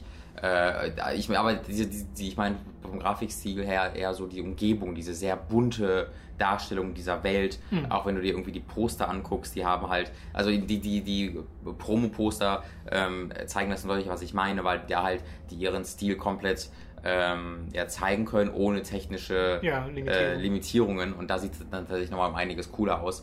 Aber wie gesagt, da ist noch eine ganze Zeit dran zu arbeiten, auch an den optischen Dingen. Ich freue mich darauf. Es kommt tatsächlich nur für Xbox One und PS4, es kommt nicht für PC, das ist cool. Zumindest bis auf weiteres nicht, weil sie halt gesagt haben, dass sie einfach nicht die Möglichkeit haben, das in irgendeiner Art und Weise auf verschiedenen Systemen zu testen. Also das war auch ganz interessant, das nochmal so zu merken, weil die Probleme, die sie so haben, und dass man halt dann auch einen Fernseher zu Hause einpacken muss und dann mit dem Fernseher irgendwie nach Köln fahren muss, um da halt die Sachen zu präsentieren. Das sind halt so Dinge, wenn wir jetzt ein Spiel releasen würden wir, dann musst du dir plötzlich Gedanken machen, okay, wie testen wir das jetzt auf PCs? Ja, ja. Und da gibt's halt keinen magischen genau. Menschen, der das einfach für dich automatisch macht, sondern du musst da jemanden für engagieren, dann eine Firma, und musst halt viel, viel Geld dafür in die Hand nehmen. Naja, man ruft einfach Technik-Thorsten an und ich glaube, der macht das dann. Man geht zu Saturn und installiert sein Spiel an allen Rechnern, die es da gibt, und dann guckt man, da hofft man, dass es funktioniert. Ja, hey, als Idee. Aber deswegen haben sie gesagt, wird es erstmal nicht für PC kommen, sondern nur für Xbox One, PS4, hat auch nur englische Sprachausgabe, aber dann halt natürlich deutsche Lokalisation, deutsche Untertitel. Sie gehen da schon auf den internationalen Markt mit. Ich freue mich darauf. Ich hoffe, da mehr zu sehen, und ich hoffe, dass es da die positiven Aspekte, die es hat, dass sie da reinbuttern und das funktioniert. Okay. Vom sonnigen Monaco ins verschneite Tirol geht es jetzt, denn ich habe Steep bei Ubisoft angespielt. Steep heißt das, glaube ich. Steep habe ich angespielt. Ja. Und das fand ich nach der E3 total super, dass da mal sowas ganz anderes angekündigt wird. Mal wieder so ein Fun-Sport-Titel, hatte ich richtig Lust drauf. Jetzt geht es mir leider nach der Anspielsession genauso wie den Amerikanern, dass ich mir so ein bisschen denke, ist noch ein bisschen fummelig alles. Also, um das mal zu erklären, nach der E3 waren die Reaktionen sehr, sehr gemischt bis negativ. Von Leuten, die tatsächlich auch konnten, weil die Leute gesagt haben, das soll nicht so toll sein. Wieso denn, Tom? Was ist denn nicht so gut wie gehofft an Steep? Einfach die Steuerung und die Art und Weise, wie es sich anfühlt, ist nicht durchgängig intuitiv. Und du hast noch so Sachen drin, dass du machst ja alles mögliche, ne? Du snowboardest, du fährst Ski, du hast deine Wingsuit-Passagen, alles verpackt in verschiedenste Events, ob du mal ein Rennen fährst, ob du mal eine bestimmte Punktzahl mit Kombos erreichen musst, wo du dann so ein Parcours verschiedenster Schanzen entlang fährst, und diese Moves in der Luft kannst du sowohl mit Skiern machen als auch mit einem Snowboard und sowas. Das machst du da halt. Ich muss überlegen müssen, weil ich verstanden habe, dass du die Kurse mit Skier machst. Aber wenn du mal auf die Fresse fliegst, dann guckst du halt deinem Charakter sehr lange dabei zu, wie er auf die Fresse fliegt und immer Purzelbäume schlägt. Und gerade, ich meine, das kann jetzt auch einfach daran liegen, dass ich das jetzt zum ersten Mal spiele und zum ersten Mal da versuche reinzukommen, und dann fällt man halt oft hin und muss dann immer zugucken, und es gibt keinen sofortigen Rücksetzknopf. Du kannst irgendwie Dreieck halten, dann startest du das ganze Event nochmal neu. Aber nicht einfach so ein, wie bei Autospielen, wenn du dich überschlägst, gibt es ja ganz oft den Knopf, dass du einfach auf die Straße zurückgesetzt wirst. Sowas vermisse ich gerade. Ja, wollen sie dich da so wie in Burnout bestrafen? Also Burnout macht das ja auf eine sehr gute Art und Weise. Da hast du was zu gucken. Oder? Genau, da siehst du ja, wie dein Auto kaputt geht, und kannst dich nicht resetten, weil ja die restlichen Leute weiterfahren währenddessen und du deswegen ein bisschen bestraft werden sollst. Dagegen habe ich ja auch gar nichts. Aber ist das so gemeint bei Steve? Ist das dann auch so? Nee, ich schätze es mal, weil du fährst ja auch teilweise um Zeit oder sowas. Aber das wird halt übertrieben. Dann, so. Also deswegen kann man eigentlich genauso gut das komplette Ding durchstrafen. Das stört dann halt den Flow total. Weil an und für sich, was so Geschwindigkeitsgefühl angeht oder so, das funktioniert super in dem Spiel, bin ich der Meinung. Und zwar in so ziemlich jeder der Disziplinen, die ich da gespielt habe. Aber es ist eben wirklich noch so das, was wir gerne janky nennen, dass da eben nicht dieses intuitive, ich habe sofort das Gefühl, Kontrolle über meinen Charakter und sein Snowboard zu haben, sondern erstmal dieses, okay, wenn ich jetzt über so einen Hügel fahre, dann reagiert er jetzt so und nicht ganz so, wie ich gerade gedacht hätte. So, also das ist so, ist das denn, so ganz bisschen davon ab, wie ich glaube, dass es richtig gut funktionieren würde. Also ist da fehlt, glaube ich, zu langsam? Ist es zu simulationsmäßig? Nee. Ist es zu simulationsmäßig vielleicht. Vielleicht ist es das. Okay. Das kann gut sein. Ich finde, es könnte noch mehr arcadiger sein, dass es noch mehr von meinen Fehlern verzeiht. Aber ich will auch da jetzt nicht zu krass einsteigen, weil es kann genauso gut sein, dass es ein Spiel ist, wo du erstmal eine halbe Stunde reinkommen musst und danach bist du dann voll gut und machst die krassesten Manöver, weil man sieht ja die Leute schon spielen, die Entwickler oder sowas, wie sie das machen, und das sieht dann total cool aus. Ja. Also es kann auch einfach sein, dass es eine Lernkurve... Aber was du nicht weißt, dass sie es tun. Sie hassen das alles gerade. Oh, es ist so scheiße. Es kann auch sein, dass es eine Lernkurve einfach gibt, die ich jetzt nicht wirklich... vollziehen konnte. Die du immer gegenfährst, statt sie zu nehmen. So ein bisschen. Und dann hinfällst und dann stirbst. Man könnte sagen, sie ist Steep. Fuck. Das hat Tom so. Also, wenn ihr jedes Mal dabei gewesen wärt, wie Tom einen Wortwitz genommen hat, den ich eigentlich für mich beanspruchen würde. Wenn ich jetzt von wenn mir jetzt jemand von dieser Geschichte dieses Wortwitzes erzählt, würde ich sagen, es macht der Robin sowas. Und das ist immer wieder passiert, dass ich es nicht gemacht habe, weil ich einfach nicht auf die Idee gekommen bin. Und dann sagt der Toms und ich fühle mich schlecht wie selten zuvor. Ja, dann vergesse ich sie dann auch dafür, dass ich es nicht gemacht habe. Aber vielleicht heißt es, dass du eine immer größere Toleranz dafür aufbaust, ja, und bald du hell lachend dich über meine Wortwitze auch freust. So wie ich das jetzt gerade gemacht habe. Hell lachend hast du dich gerade darüber gefreut. Irgendwann, naja, das ist halt eine extreme Freude zuerst, die dann aber von der Enttäuschung über mich selbst überspielt wird. Das ist wie nach dem Set. Geschichte. So, ja, aber noch ein Wort kurz zu Steep. Die grafisch fehlen auch noch so ein paar Schritte. Also, echt, obwohl das sah so cool aus. Trailer. Ja, wenn es so richtig in Bewegung ist auch, aber wenn du so an dem Berg stehst und so siehst, wie die ganzen Bergkanten links und rechts neben dir aussehen, denkst du so, wir sind doch aber schon ganz rangezoomt. Okay. So, also okay. Einfach sehr oder naja, nicht sehr, ist übertrieben, ein bisschen zu matschige Texturen teilweise. Es ist natürlich bei dem Spiel nicht ganz so wichtig, weil du bist meistens in so schneller Bewegung, dass mir das ehrlich gesagt lieber ist, dass das ein Spiel ist, was möglichst schnell seine Umgebung streamen kann, damit ich dieses Geschwindigkeitsgefühl habe. Und währenddessen wirkt es auch toll, vor allem, weil du auch diese sehr, sehr schöne Spur durch den Schnee ziehst. Aber ja, das ist mir nur noch aufgefallen. Es wirkt so ein bisschen wie The Crew auf mich. So von der Art und Weise her, wie es aufgenommen wird und dass es gar nicht unbedingt scheiße ist, aber Leute können damit nicht so ganz was anfangen und es wirkt nicht so ganz so, als ob es sein Potenzial voll ausschöpft, obwohl es eigentlich cool anhört. Das Crew hat mir viel Spaß gemacht. Ja, yeah, und ich habe The Crew einfach viel zu wenig gespielt, aber was ja die Geschichte von The Crew war, ist, die Leute haben es dann mit der Zeit immer mehr gemocht. Es kam dann ja auch dieser Wild Run DLC, den Leute sehr, sehr gerne mögen und das hat, glaube ich, echt jetzt, das war ja auch immer noch da auf dem Booth spielbar. Das hat, glaube ich, eine sehr treue Community mittlerweile aufgebaut und durch diesen sehr umfassenden Post-Release-Support, den es aktuell halt für Spiele gibt, kann es halt so auch passieren, dass so ein Spiel wie Steep dann sich durchaus noch weiterentwickeln kann. Und, und vielleicht kommt eine neue Sportart sogar dazu oder so. Ich hoffe mal, dass sie einfach dieses Feedback so ein bisschen annehmen und so diese Detailverbesserungen machen, weil ich glaube nicht, dass das jetzt ein Spiel ist, wo du irgendwie sagst, oh Gott, das ist ja komplett in die falsche Richtung entwickelt. Ja, glaube ich auch. Sondern es ist ja einfach so dieses, es fehlen ein paar Tweaks. Genau. Ja, hoffen wir, dass das noch kommt. Ich habe mit ein paar Ubisoft-Leuten gesprochen über letzte Woche verteilt, so auf Events und da habe ich so ein paar Storys gehört über so Yves Gilmont und also, dass der halt vielleicht interessant, also es war jetzt auch nichts groß Privates, ich plaudere jetzt nichts aus, einfach wie sympathisch wie normal dieser CEO dieser gigantischen Firma sich halt auch gegenüber den niedrigst positionierten Mitarbeitern irgendwie verhält und sich mit denen unterhält und mit denen ganz normal frühstückt und sowas. Das kann ich mir jetzt von einem Bobby Kotick bei Activision weniger vorstellen, dass der dann sich irgendwann in einem Booth mitsetzt und sagt, na, was geht hier so? Ja. Das oder wenn er es tut, dass dann alle so sind, so sich ganz peinlich berührt angucken, ja, genau, und keiner mehr sich... Naja, weil Bobby Kotick ist auch einer, der hat sich angelesen, wie er jetzt mit Menschen kommunizieren muss, damit er möglichst viel Profit in den nächsten Monaten aus diesen Menschen schlagen kann, weil sie denken, dass er sie mag. Da bin ich darauf gekommen, weil diese Ansprache auf der E3 von dem Gilmont ja nicht durchgehend positiv aufgenommen wurde, wo er halt so meinte, wir sind hier, wir sind frei und wir sind unabhängig. Es geht da ja darum, dass Ubisoft gerade bedroht wird in 1-2 Jahren und immer wahrscheinlicher von Vivendi aufgekauft zu werden. Und da würde halt Yves Gilmont so ein bisschen sein Lebenswerk verlieren deswegen. Und der kann nichts gegen tun, weil es halt über den Aktienmarkt geht und da ist das dann da kann er nichts gegen tun, wenn denn der Aufsichtsrat da zustimmt.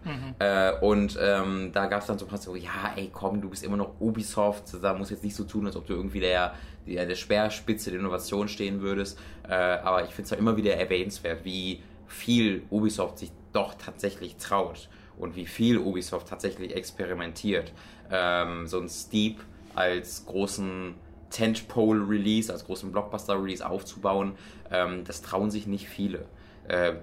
Was sich viele trauen, ist, einen Ego-Shooter zu bauen und den groß zu machen. Ich finde die Bandbreite auch sehr vorbildlich an und für sich, gerade in den letzten Jahren, wo du nicht nur Steep hattest, sondern auch sowas wie Valiant Hearts. und Child of Light oder Grow Home. Und jetzt gerade erschienen Grow Up, was wir noch nicht gesehen haben, leider. Oder dieser ganz komische Mix aus Trials und Blood Dragon. Ja. Also, dass solche Sachen durchaus erlaubt und werden, nicht aber immer funktionieren. Das finde ich aber auch schön dabei. Ja, genau. Sie funktionieren nicht immer und sie werden trotzdem weiter versucht. Das ist eben die Konsequenz von so Experimenten, dass du manchmal auch Sachen machst, die nicht so funktionieren. Und ich meine, diese Sachen stehen halt parallel zu dem 20. Assassin's Creed und sowas. Also das kann man dann auch mit Bandbreite meinen, dass sie auch das quasi alles so abdecken.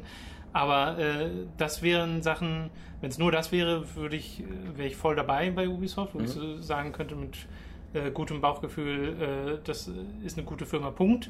Aber dann gibt es halt parallel so Sachen wie mit Patrice Desilets, DLC-Geschichten, die Sache mit Assassin's Creed, Unity. Du hast immer mal wieder so eine Geschichte so reingestreut, wo ich mir dann denke, ihr habt die doch gar nicht nötig. Ja, das stimmt auf jeden Fall, ganz klar. Nur es wirkt halt so, als ob der Gilmore es zumindest ernst meint mit seinem ich mag diese Leute. Auch voll ab. Das wirkt tatsächlich wie so eine Familie Ubisoft. Das ist ganz, ganz schön zu sehen. Wollte ich nur mal erwähnen, fand ich das interessant. Klar. Ein Blick hinter die Kulissen. Ich habe anschließend, ich habe Steep nicht gesehen, sondern... Das war übrigens mein letzter Termin. Das war Thomas letzter Termin. Yeah, Thomas. Ich habe mir State of Mind angeguckt. Das ist ein Spiel, also da bin ich nochmal zurück zu The Delic gegangen. Yes. Und das war ein besonderer Termin, weil... Das war, glaube ich, die schlechteste Präsentation, der schlechteste Gamescom-Termin, den ich je hatte in den 8 Jahren Gamescom. Oder 7 Jahren. 19, 19, 19, 14, 15, 18. 8. Gamescom. Das war der schlechteste, den ich seitdem hatte.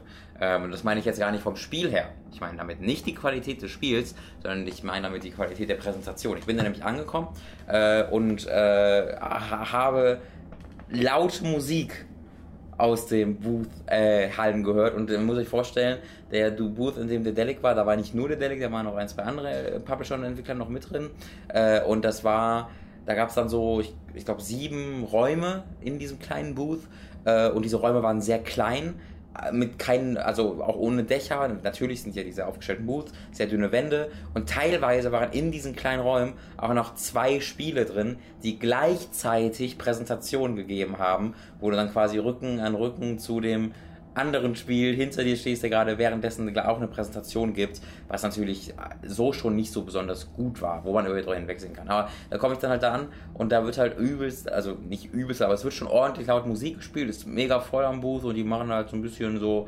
Aftershow-Party, was ja auch cool ist, ne? Freitagabend kann man das eigentlich machen. Hätten vielleicht keine Termine mehr für die Präsentation, wenn wir das machen müssen.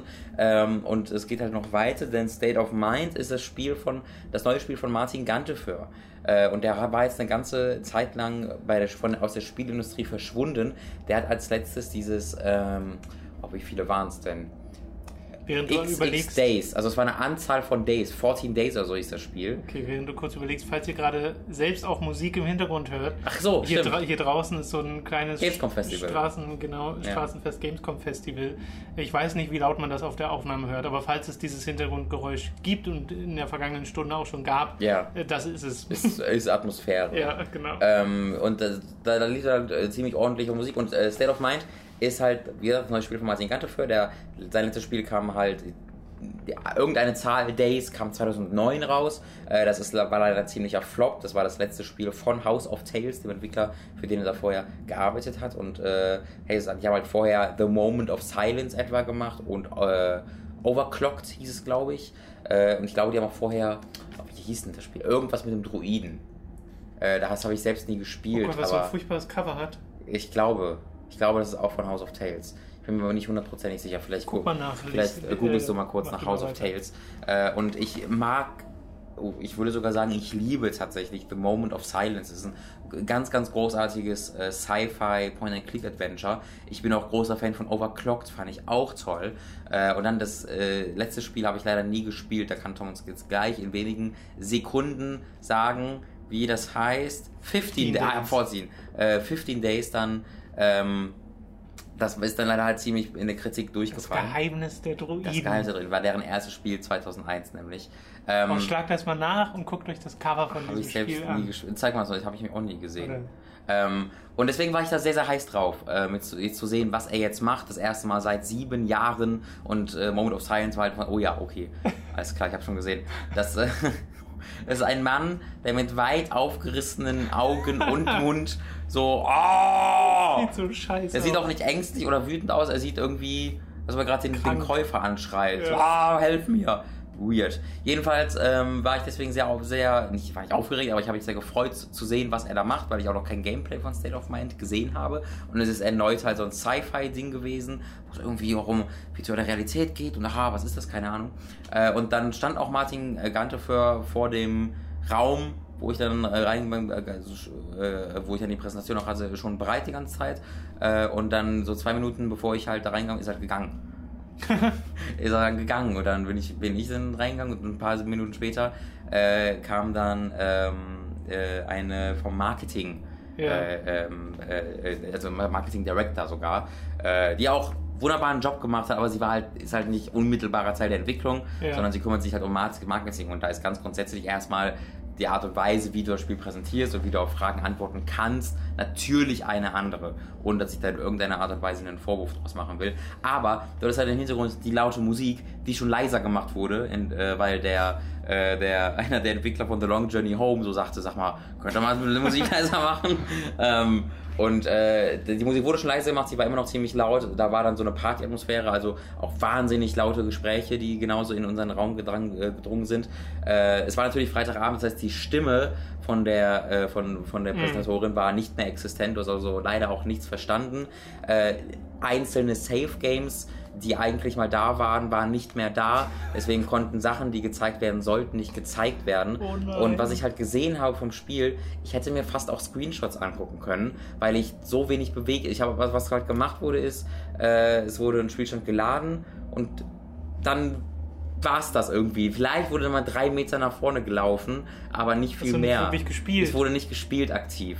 Weil ich glaube einfach, sie ist nicht für diese Präsentation da gewesen, sondern, weiß nicht, vielleicht hat sie dann Martin einfach keinen Bock mehr, was ich voll verstehen kann. Wie gesagt, es war Freitagabend. Du hast an diesem Punkt 80 Demonstrationen hinter dir. Was ich halt machen würde, ist keine Demonstration mehr so spät noch planen. Also du hast ja trotzdem eine gewisse Verantwortung deinem Produkt im Endeffekt und dessen Ersteller gegenüber, und das ist halt dieses... Also man hat ja auch gemerkt, es war ja auch ihr total unangenehm, dass man hat sie nicht verstanden, dass die Musik dann so laut war, die Gespräche so laut waren. Also deswegen, ich mach dann wirklich am Organisator zu sagen, wir machen keine Termine mehr. Ich will überhaupt gar keine einzelnen Personen da einen Vorwurf machen, das war einfach so ein Ding, wo vielleicht halt der rechte Arm nicht ganz mit dem linken Arm, da wurde sich ja das nicht komplett durchdacht.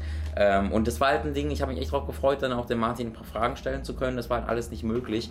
Und die Fragen, die wir gestellt haben, da haben wir dann natürlich recht wenig aussagekräftige Marketing-Antworten drauf bekommen.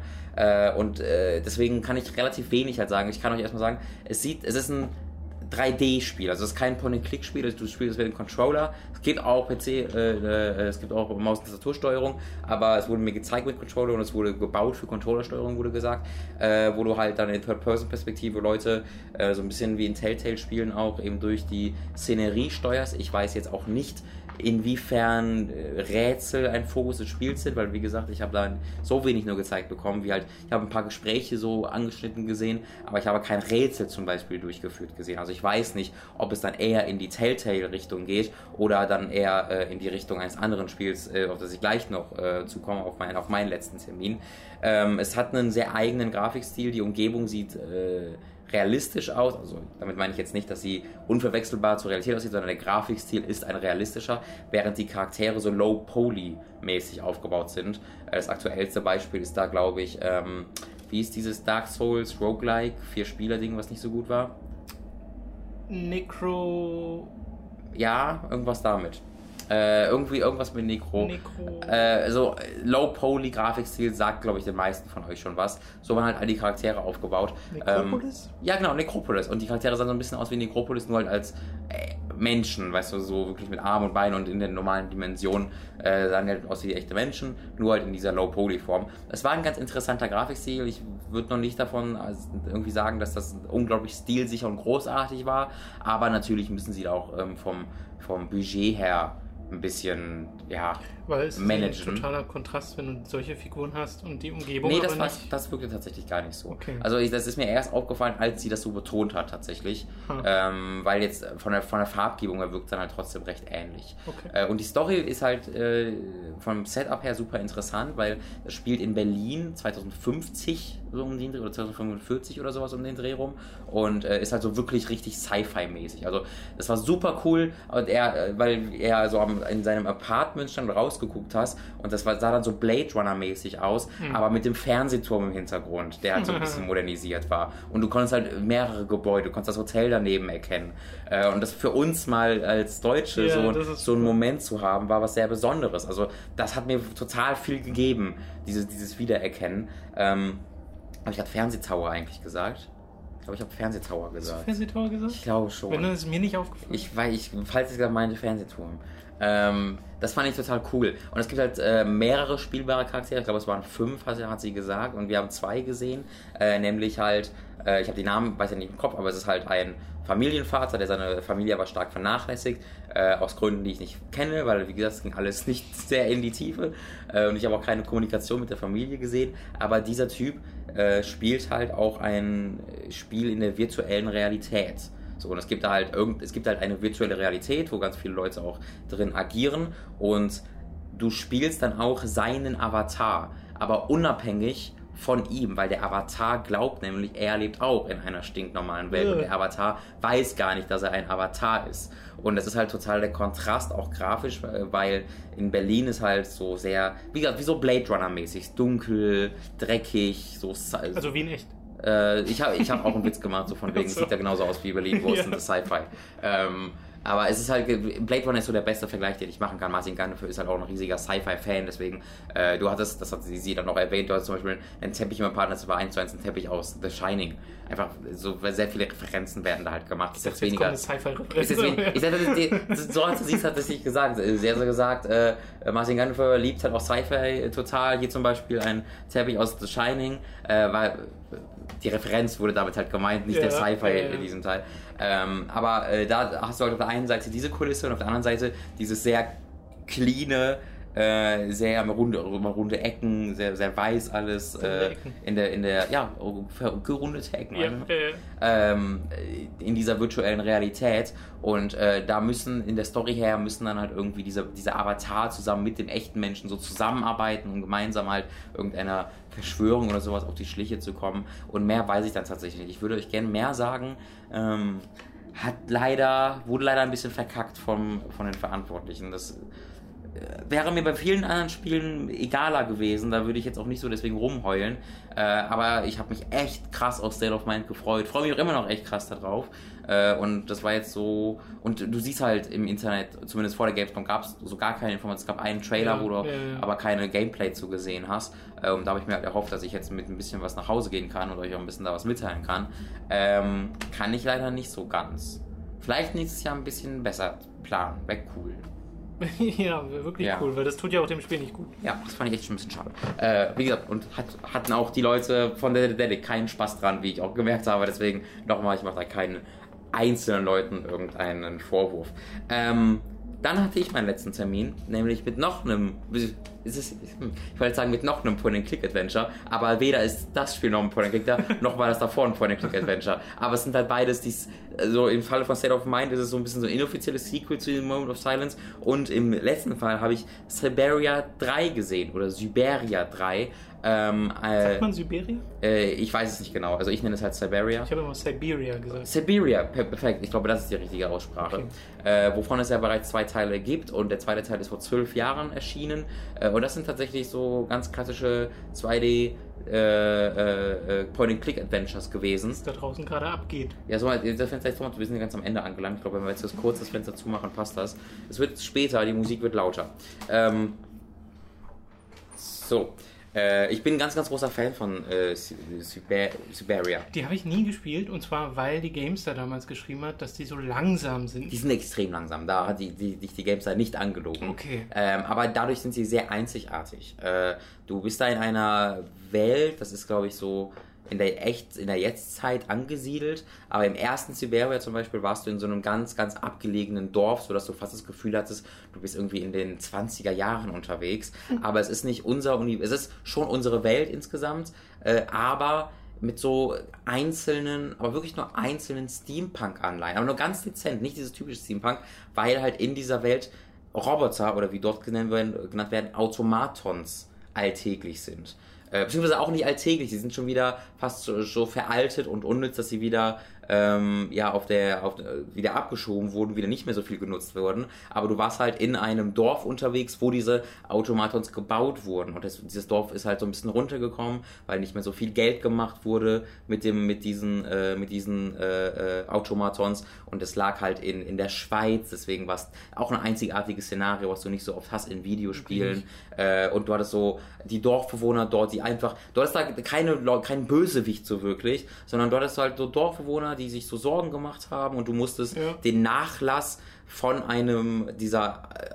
dem führenden Erbauer dieser Automatons quasi verwalten und bist dann dadurch auf Geheimnisse von ihm gestoßen und wo er die Ideen dafür her hatte und bist dann halt irgendwann auf Siberia gestoßen, was so ein verlassenes Land oder so ein verlorenes Land quasi schon ist, im Schnee und bist dann dahin gereist und dann gibt es auch ganz einzeln so einzigartige Tierwesen. Es gibt Mammuts in dieser... Ich weiß gar nicht, ob das Mammuts sind oder einfach nur an Mammuts erinnernde Wesen. Also es hat halt ganz viel Realismus, aber so einzelne Elemente, die aber perfekt in diese Spielwelt passen, die nicht irgendwie wie Fantasy wirken oder so. Und dadurch erzeugt es eine ganz, ganz eigene, eine wahnsinnig melancholische Atmosphäre, auch einen wunderbaren Soundtrack.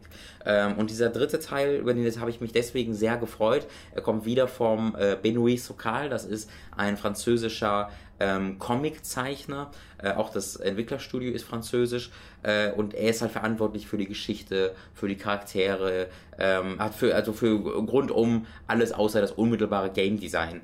Der Präsentator, den ich dort hatte, hat auch so erwähnt, wie das ein bisschen eine Lernaufgabe war, denn Siberia 3 ist auch ein 3D-Spiel, das du mit den Controller-Ändern steuerst. Mhm. Auch dass das auf Controller Oh, Entschuldigung, ich muss mal kurz eine Verbesserung geben. Siberia 3 wurde mir explizit gesagt, dass es auf Controller ausgelegt wurde, nicht bei State of Mind.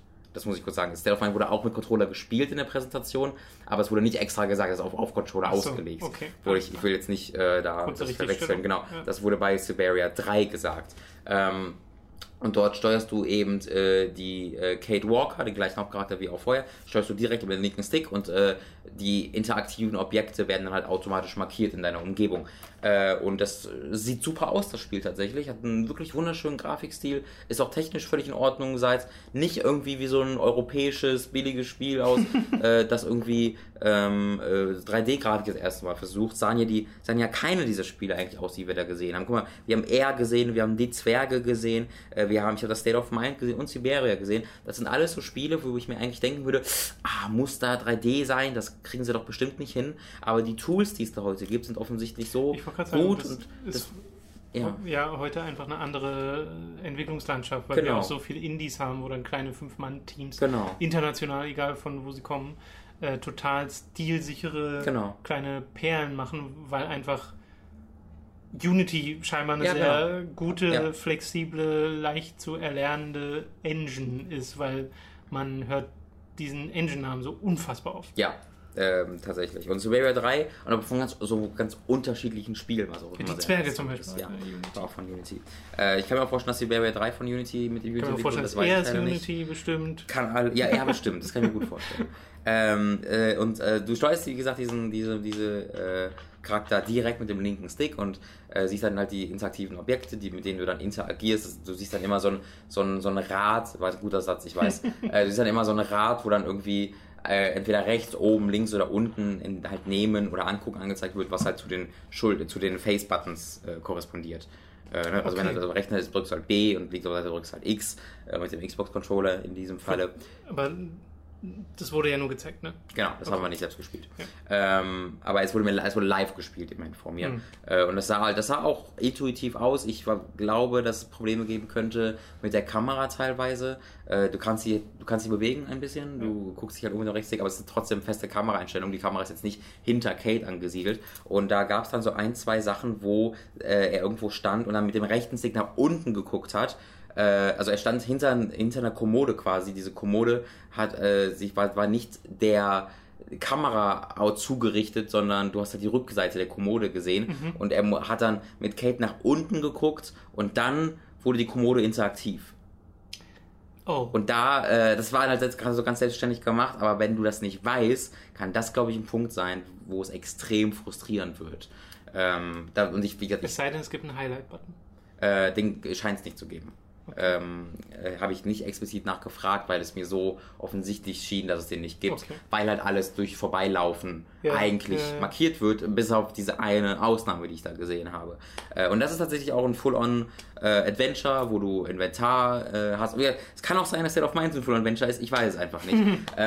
Wo du halt ein Inventar hast, wo du Sachen miteinander kombinierst, wo du dann ganz abstruse Rätsel lösen musst. Er hat ein Rätsel da ganz konkret gezeigt, was so dumm war, wo er auch gar kein Hehl draus macht, das sollte halt auch lustig wirken, wie abstrus dieses Problem und die Lösung dafür war. Du solltest nämlich eine Beinprothese besorgen für einen Menschen, der sie halt braucht. Übrigens, das ist ganz cool, du hilfst halt einem Stamm, der dort in Siberia wohnt. Und das sind alle so ganz, ich weiß nicht, ob sie kleinwüchsig sind, das sind alles ganz kleine, dickliche Menschen, die halt einfach so abseits von dem Rest der Welt da ihr Leben, oder nicht, sie leben nicht abseits vom Rest der Welt, aber sie sind halt, haben halt ihre eigene Kultur und leben mit der halt.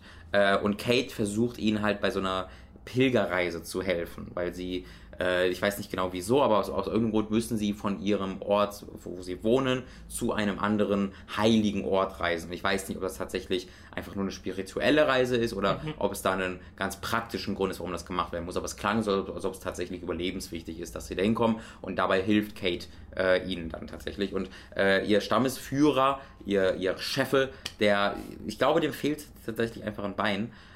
Und da solltest du dann bei dem Prothesenbauer, der diese Beinprothese holen. Das war auch so total die coole Werkstatt. Das war so eine Uhrenwerkstatt im Grunde. Es ist halt alles mechanisch und ich meine, Beinprothesen sind sonst auch in der echten Welt mechanisch, aber halt so mit Metall und Holzverschlägen. Das sah Zahnrädern oder so. Zahnräder, ganz genau. Aber wie gesagt, es geht nicht zu krass in dieses Thema rein. Es wirkt immer nachvollziehbar und realistisch, und unsere Welt hat sich zwar nicht so entwickelt, dass alles so gemacht wird, aber es hätte auch so passieren können, so wirkt es so ein bisschen.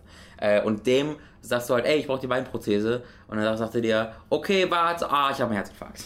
Und dann das ist bestimmt eine Anspielung oder so ein kleiner Jab an Monkey Island, weil ich krieg bei Beinprothesen in Adventures sofort ein Monkey Island 4 Flashback. Da gibt es nämlich ein furchtbares Prothesenrätsel, wo du mit Prothesen dir selbst sowas zusammenbauen musst, und das hat sich total fummelig gespielt, wie der Rest von Monkey Island 4. Ja, die Steuerung war wow. Da kriege ich irgendwie gerade Flashbacks von. In diesem Falle, also er hat nicht direkt einen kompletten Herzinfarkt, aber er hat halt ein Herzproblem, und in dem Moment muckt's halt auf und er sagt dann, oh Gott, es tut weh, hilf mir mal, bitte hol mir meine Medizin. Sagt er aber natürlich nicht, wo die Medizin ist, sondern das muss er dann selbst machen. Und dann kannst du, was ich ganz lustig fand, du kannst dann versuchen zu gehen, und dann sagt er so, ja klar, geh einfach. Und er sagt, okay, mache ich doch nicht. Und dann du kannst versuchen, so seine Werkstatt zu erkunden. Und sagt er, hey, kann ich dir noch eine Hand reichen oder sowas, willst du mir mal helfen? Also das war halt ganz cool. Sie spielen da schon so ein bisschen mit und sind da selbstironisch. Sind die lustig gewesen? Die nicht wirklich. Oder? Nee, das sind keine lustigen Spiele. Und das war auch nicht aggressiv lustig, sondern das war halt so ein bisschen mit einem Hauch Selbstironie. Es war schon eine ernste Situation, aber diese Selbstironie war durchaus da. Und was du dann machen musstest, war, ich spoilere euch jetzt ein Rätsel aus Siberia 3, irgendwann in diesem Spiel statt, du musstest halt an die Medikamente von ihm kommen. Ja. Und ich habe selbst das Rätsel nicht komplett verstanden, wie auf die Lösung gekommen ist, aber jetzt sehe ich einfach, was passiert ist. Du hattest halt zunächst einmal, beziehungsweise er hat ja auch gar nicht gesagt, dass er Medikamente braucht. Er hat gesagt, ich habe ein Herzproblem. Ja. Und dann guckst du dich halt um in der Werkstatt und siehst halt ein Medikamentenrezept für die Herzpillen, die es offensichtlich gibt. So, und denkst du, okay, muss ich wohl die Herzpillen finden. Gehst dann so hinten in seine Werkstatt rein, siehst da die Beinprothese liegen. Ich hätte es schön gefunden, wenn du einfach nehmen könntest und rausgehen könntest, geht nicht. Sondern du hast dann da hinten noch einen Notizzettel, der so ganz prominent da klebt, von seiner Tochter wohl geschrieben, wo steht, ey, denk dran, jeden Tag 3 Stunden vor Mittagessen die Tabletten zu nehmen. Und dann nimmst du dir noch eine Teetasse, die da drunter stand. Und dann hängt da eine Uhr hinter ihm. So eine Kuckucksuhr.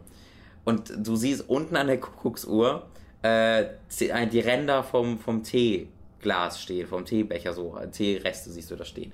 Und dann stellst du den Tee, das Teeglas, Teebecher, wie auch immer man das nennt, die Teetasse ist das Wort, was ich suche, die Tasse, stellst du dann an diesen Ort, weil das ist tatsächlich auch intuitiv logisch, okay, offensichtlich steht die Teetasse dort mal, weil ich stelle sie mal dorthin. Und dann hat er die Uhr auf 4:30 gestellt. Und ich habe nicht so ganz verstanden, wie er auf die 4:30 gekommen ist, weil auf dem Zettel stand 3 Stunden vom Essen. Aber vielleicht meinten sie auch Abendessen und ich habe einfach, war nur ganz kurz da, deswegen habe ich nicht genau verstanden. Aber ich habe jetzt nicht mitbekommen, dass irgendwann gesagt wurde, wann er normalerweise Mittag isst. Vielleicht war das Teil des Gesprächs vorher, dass er größtenteils geskippt hat, dass er irgendwann mal kurz nebenbei gesagt hat, oh, ich liebe es, um 12 Uhr Mittag zu essen. Das habe ich aber nicht mitbekommen. Was er dann gemacht hat, ist er diese Teetasse unter die oder auf die Uhr zu stellen, auf das Brett unten an der Uhr, hat dann die Uhr auf diese Uhrzeit gestellt, wo er normalerweise die Tabletten zu sich nimmt. Und dann kam der Kuckuck raus, hat Kuckuck, Kuckuck gemacht. Und dann ist diese Uhr so aufgeklappt, rechts ist so ein Arm rausgefahren, so hat 3 Tabletten in die Tasse gekippt, ist wieder reingefahren. Links ist eine Teekanne rausgefahren, hat so einen Schluck Tee reingekippt, wieder zurück und hat's Bing gemacht und dann war der Tee fertig. Aber das ist wirklich das unnötig komplizierteste Ding, was ich je gesehen habe. Und er hat auch gelacht, weil so, ja, absolut. Weil das ist so eine Maschine, die weiß nicht, der Hauptcharakter von Flubber gebaut hätte, einfach nur, weil es whimsical ist. Ja, aber das macht ja auch von der Herleitung keinen Sinn. Nein, ich habe das Gefühl, ich habe bei der Erklärung irgendwas verpasst, wie gesagt. Das sind aber all die Informationen, die ich selbst wahrgenommen habe in diesem Gespräch. Grundsätzlich die Idee, dass du irgendwie herausfindest, dass der Tee trinkt zu einem gewissen Zeitpunkt und damit dann die Tabletten gleichzeitig nehmen, du dann deswegen versuchst, okay, da ist eine Uhr, darunter ist Tee, ich kann die Uhr manipulieren, war ich das mal. Weil das Schöne ist, weil es kein Point-and-Click ist, musst du ja auch gar nicht erst über die Uhrzeiger mit der Maus fahren, um dann herauszufinden, du kannst die verändern, sondern es wird dir sofort angezeigt, also dein Symbol, sofort hat angezeigt, du kannst A drücken, um mit diesem Uhrzeiger zu interagieren. Deswegen merkst du doch recht schnell, dass das in irgendeiner Art und Weise interaktiv ist. Aber halt, ich fand diesen Moment super cool, wo diese Kuckucksuhr so zu so einem Transformer wird und so 3 Tabletten in ein Glas schüttet. Fand ich total lustig. Und dann hast du das halt gelöst und dann gibt dir deine Beinprothese. Sieht super aus, die Story, da mache ich mir wenig Sorgen. Da hat Benoit Sokal eigentlich immer gut geleistet. Und es ist halt wirklich was anderes. Also du erkennst auch da, es ist eine ernste Geschichte, weil dieser Stamm oder dieses Volk leidet halt auch unter Diskriminierung. Es gibt da tatsächlich eine Szene, wo die ihr Dorf nicht verlassen dürfen. Irgendwie, weil, ich weiß nicht, ob es ist wirklich, das wurde nicht genau erklärt, also so ein Wachmann aus der nächstgelegenen Stadt bewacht tatsächlich und lässt die nicht raus, weil die Bewohner der Stadt die nicht in ihrem Dorf haben wollen. Ich weiß nicht, ob es so war, weil sie Angst haben, dass sie irgendwie Krankheiten haben oder sonst irgendwas. Ich habe die Begründung nicht mitbekommen, aber das wirkte schon, als ob es da irgendwie also auch Rassismus ein Thema wäre oder zumindest Fremdenfeindlichkeit in irgendeiner Art und Weise. Aber wie gesagt, das kann ich nicht definitiv sagen, das wirkte einfach im ersten Moment so. Das würde auch passen zu Siberia 1 und 2, dass auch so ernste Themen besprochen werden. Und auch Siberia 1 und 2 hatte durchaus Momente, die halt lustig waren, weil das hatte auch so ganz überkomplizierte Gerätschaften ständig. Das passt halt zu dieser Welt und das ist in dieser Welt halt auch nicht selbstverständlich, weil diese Automatons wurden ja abgeschafft, weil sie so überkompliziert waren. Und weil es so viel simplere Lösungen gibt eigentlich. Ja. Aber es gibt halt eine Gruppe von Leuten, die diese Automatons für mehr als Maschinen halten, sondern für Kunstwerke. Weißt du, dass die Persönlichkeiten haben. Jetzt nicht, weil sie KI gesteuert werden, obwohl tatsächlich Siberia 1 und 2 manchmal fast schon auch in diese Richtung ging. Also du hattest da auch so, du hast einen Robot-Buddy, die dir gefolgt ist.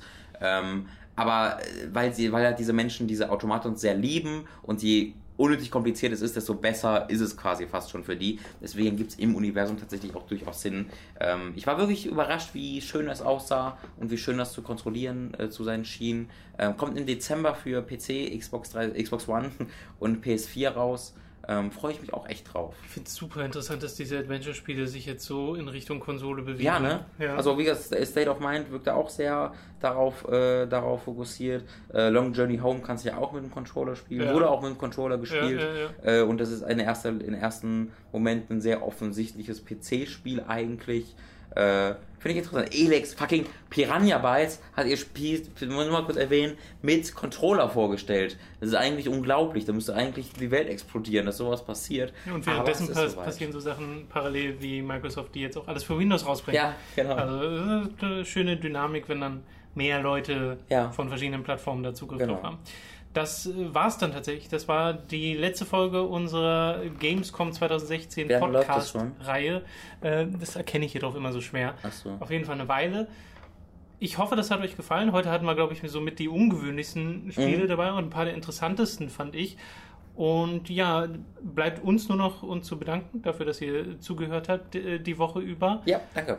Wir freuen uns wie immer sehr, wenn ihr auf iTunes geht und eine positive Bewertung da lasst. Oder noch besser, wenn ihr auf patreon.com/hook geht und uns dort finanziell unterstützt oder euch etwa ein Probeabo bei audible.de/hooked über unseren Affiliate-Link holt. Da bekommt ihr nämlich ein kostenloses Hörbuch. Oder alle drei Sachen gleichzeitig ist dann die Premium, Optimum, krasse Mega-Sympathie von Robin und Tom einfahren Variante. Ja, das ist so gestaffelt. Das ist wie bei Netflix, wenn du für mehr Leute bestellst, ist der Preis günstiger. Bei uns ist, wenn du mehr Sachen uns unterstützt, sind wir halt glücklicher damit. Das ist quasi auch ein Bonus.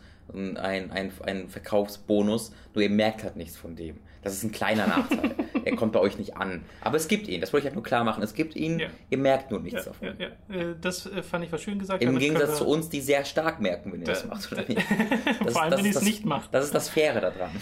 Das soll es gewesen sein mit diesem Podcast. Noch einmal vielen Dank. Viele von euch werden wir ja morgen sehen, aber dadurch, dass viele von euch das dann auch wahrscheinlich erst nach morgen hören. Ich bin so gespannt, wie viele das wirklich, ich kann das so null einschätzen, ob das 20 Leute oder 2000 werden. Wir machen ja voraussichtlich dann Montag den ganz normalen Podcast noch, wo wir dann auch tatsächlich mal über News reden. Was machen wir denn? Naja, ich sagte voraussichtlich, weil ich jetzt nicht weiß, in welchem Abstand das dann alles passiert. Aber wir wollen ja auch noch, es gibt ja News, die passiert sind in dieser Gamescom-Woche, über die wir kaum geredet haben. Glaube ich, also mir fällt original kein einziges Spiel ein, das angekündigt wurde, das interessant sein könnte. Kein einziges. Mir fällt keins ein. Ich glaube auch nicht, dass irgend in den Kommentaren auch nur einer mir ein Spiel sagen könnte, was noch angekündigt worden wäre, was für mich interessant wäre. Kann ich mir nicht vorstellen. Nee, ich auch nicht. Glaube ich auch nicht. Also eigentlich gibt es keinen Podcast. Nee, wir machen keinen Podcast mehr. Tschüss. Auf Wiedersehen. Ich wollte eigentlich noch was sagen. Ja, bitte. Ich glaube, nächstes Jahr bei den Spielerterminen werde ich versuchen, für mich zumindest, aber ich glaube, das ist auch, da wirst du gar nicht so abgeneigt sein, so ein bisschen einen größeren Fokus auf diesen Spiele wie Long Journey Home zu legen, weil zum Beispiel, es gibt auch den Mega-Indie-Booth hier ist ja auf der Gamescom, den wir jetzt wieder gar nicht gesehen haben, leider Gottes, wo halt so Spiele gezeigt werden, 2 Jahre oder ein Jahr bevor sie dann rauskommen, wie Hyper Light Drifter. So diese ganz großen Dinger, die dann reinhauen, weil wenn ich halt überlege, mit welchen Spielen ich den meisten Spaß habe, dann sind das halt bei mir persönlich mittlerweile oft diese Indie-Spiele, die halt von ein paar Leuten sehr leidenschaftlich hergestellt werden. Ich bin es dann halt gewohnt, eher die ganzen großen Publisher abzuklappern zuerst. Und wenn du das halt zuerst machst, dann ist halt leider kein Platz mehr für die kleineren Spiele nebenbei. Deswegen, ich glaube, ich werde nächstes Jahr mal versuchen, dass ich da nochmal vielleicht wählen wir da Fokus quasi noch stärker aus. Weil ich fand das jetzt heute auch super interessant. Ja, ne? So ein Ding halt wie Dead Rising 4, das war halt das, was wir uns davon erwartet haben. Und es ist cool, das zu sehen. Und war ich auch ein bisschen negativ zu eingestellt. Aber wenn du dir halt so genau überlegst, du könntest stattdessen vielleicht auch eine Stunde am Indie-Booth verbracht haben und vielleicht so ein paar Schätze gesehen haben, die du sonst nicht gesehen hättest, wäre das vielleicht schon nochmal eine Ecke cooler gewesen. Aber ich bin sehr zufrieden. Das war cool. Ich habe ja einen Tweet geschrieben, habe ich ja schon mal gestern erwähnt, wo ich ein bisschen lustlos war auf dieser Gamescom. Und das hat sich im Grunde ab dem Mittwochmorgen sehr schnell wieder gelegt. Das hat sehr viel Spaß gemacht. Ich bin sehr müde, obwohl jetzt gerade, die ganz müde Phase habe ich überstanden. In Mitte des Podcasts. Während des Podcasts. Ja, ich musste, ja, wirklich. Gerade in so, wo wir bei so AER, Long Journey waren, muss ich mich zusammenreißen, um nicht mir die Augen nicht zu fallen. Jetzt gerade geht's wieder. Ich gehe jetzt zur Rocket Beans Party. Ich werde den Podcast jetzt schneiden, Podcast, genau. Die Grafik machen und danach erschöpft ins Bett fallen und mich freuen, dass ich morgen ein bisschen länger schlafen kann. Ja, also ich war ja auch, wenn alles gut geht, schieße ich mich heute richtig ab, aber wenn alles gut geht. Weil, alles gut geht. Ja, mal gucken. Ja, die Sache ist, die vergangenen Tage war es halt immer so, da bist du halt auf den Feiern, auf den Partys und jeder hat halt um 8 Uhr seine Termine.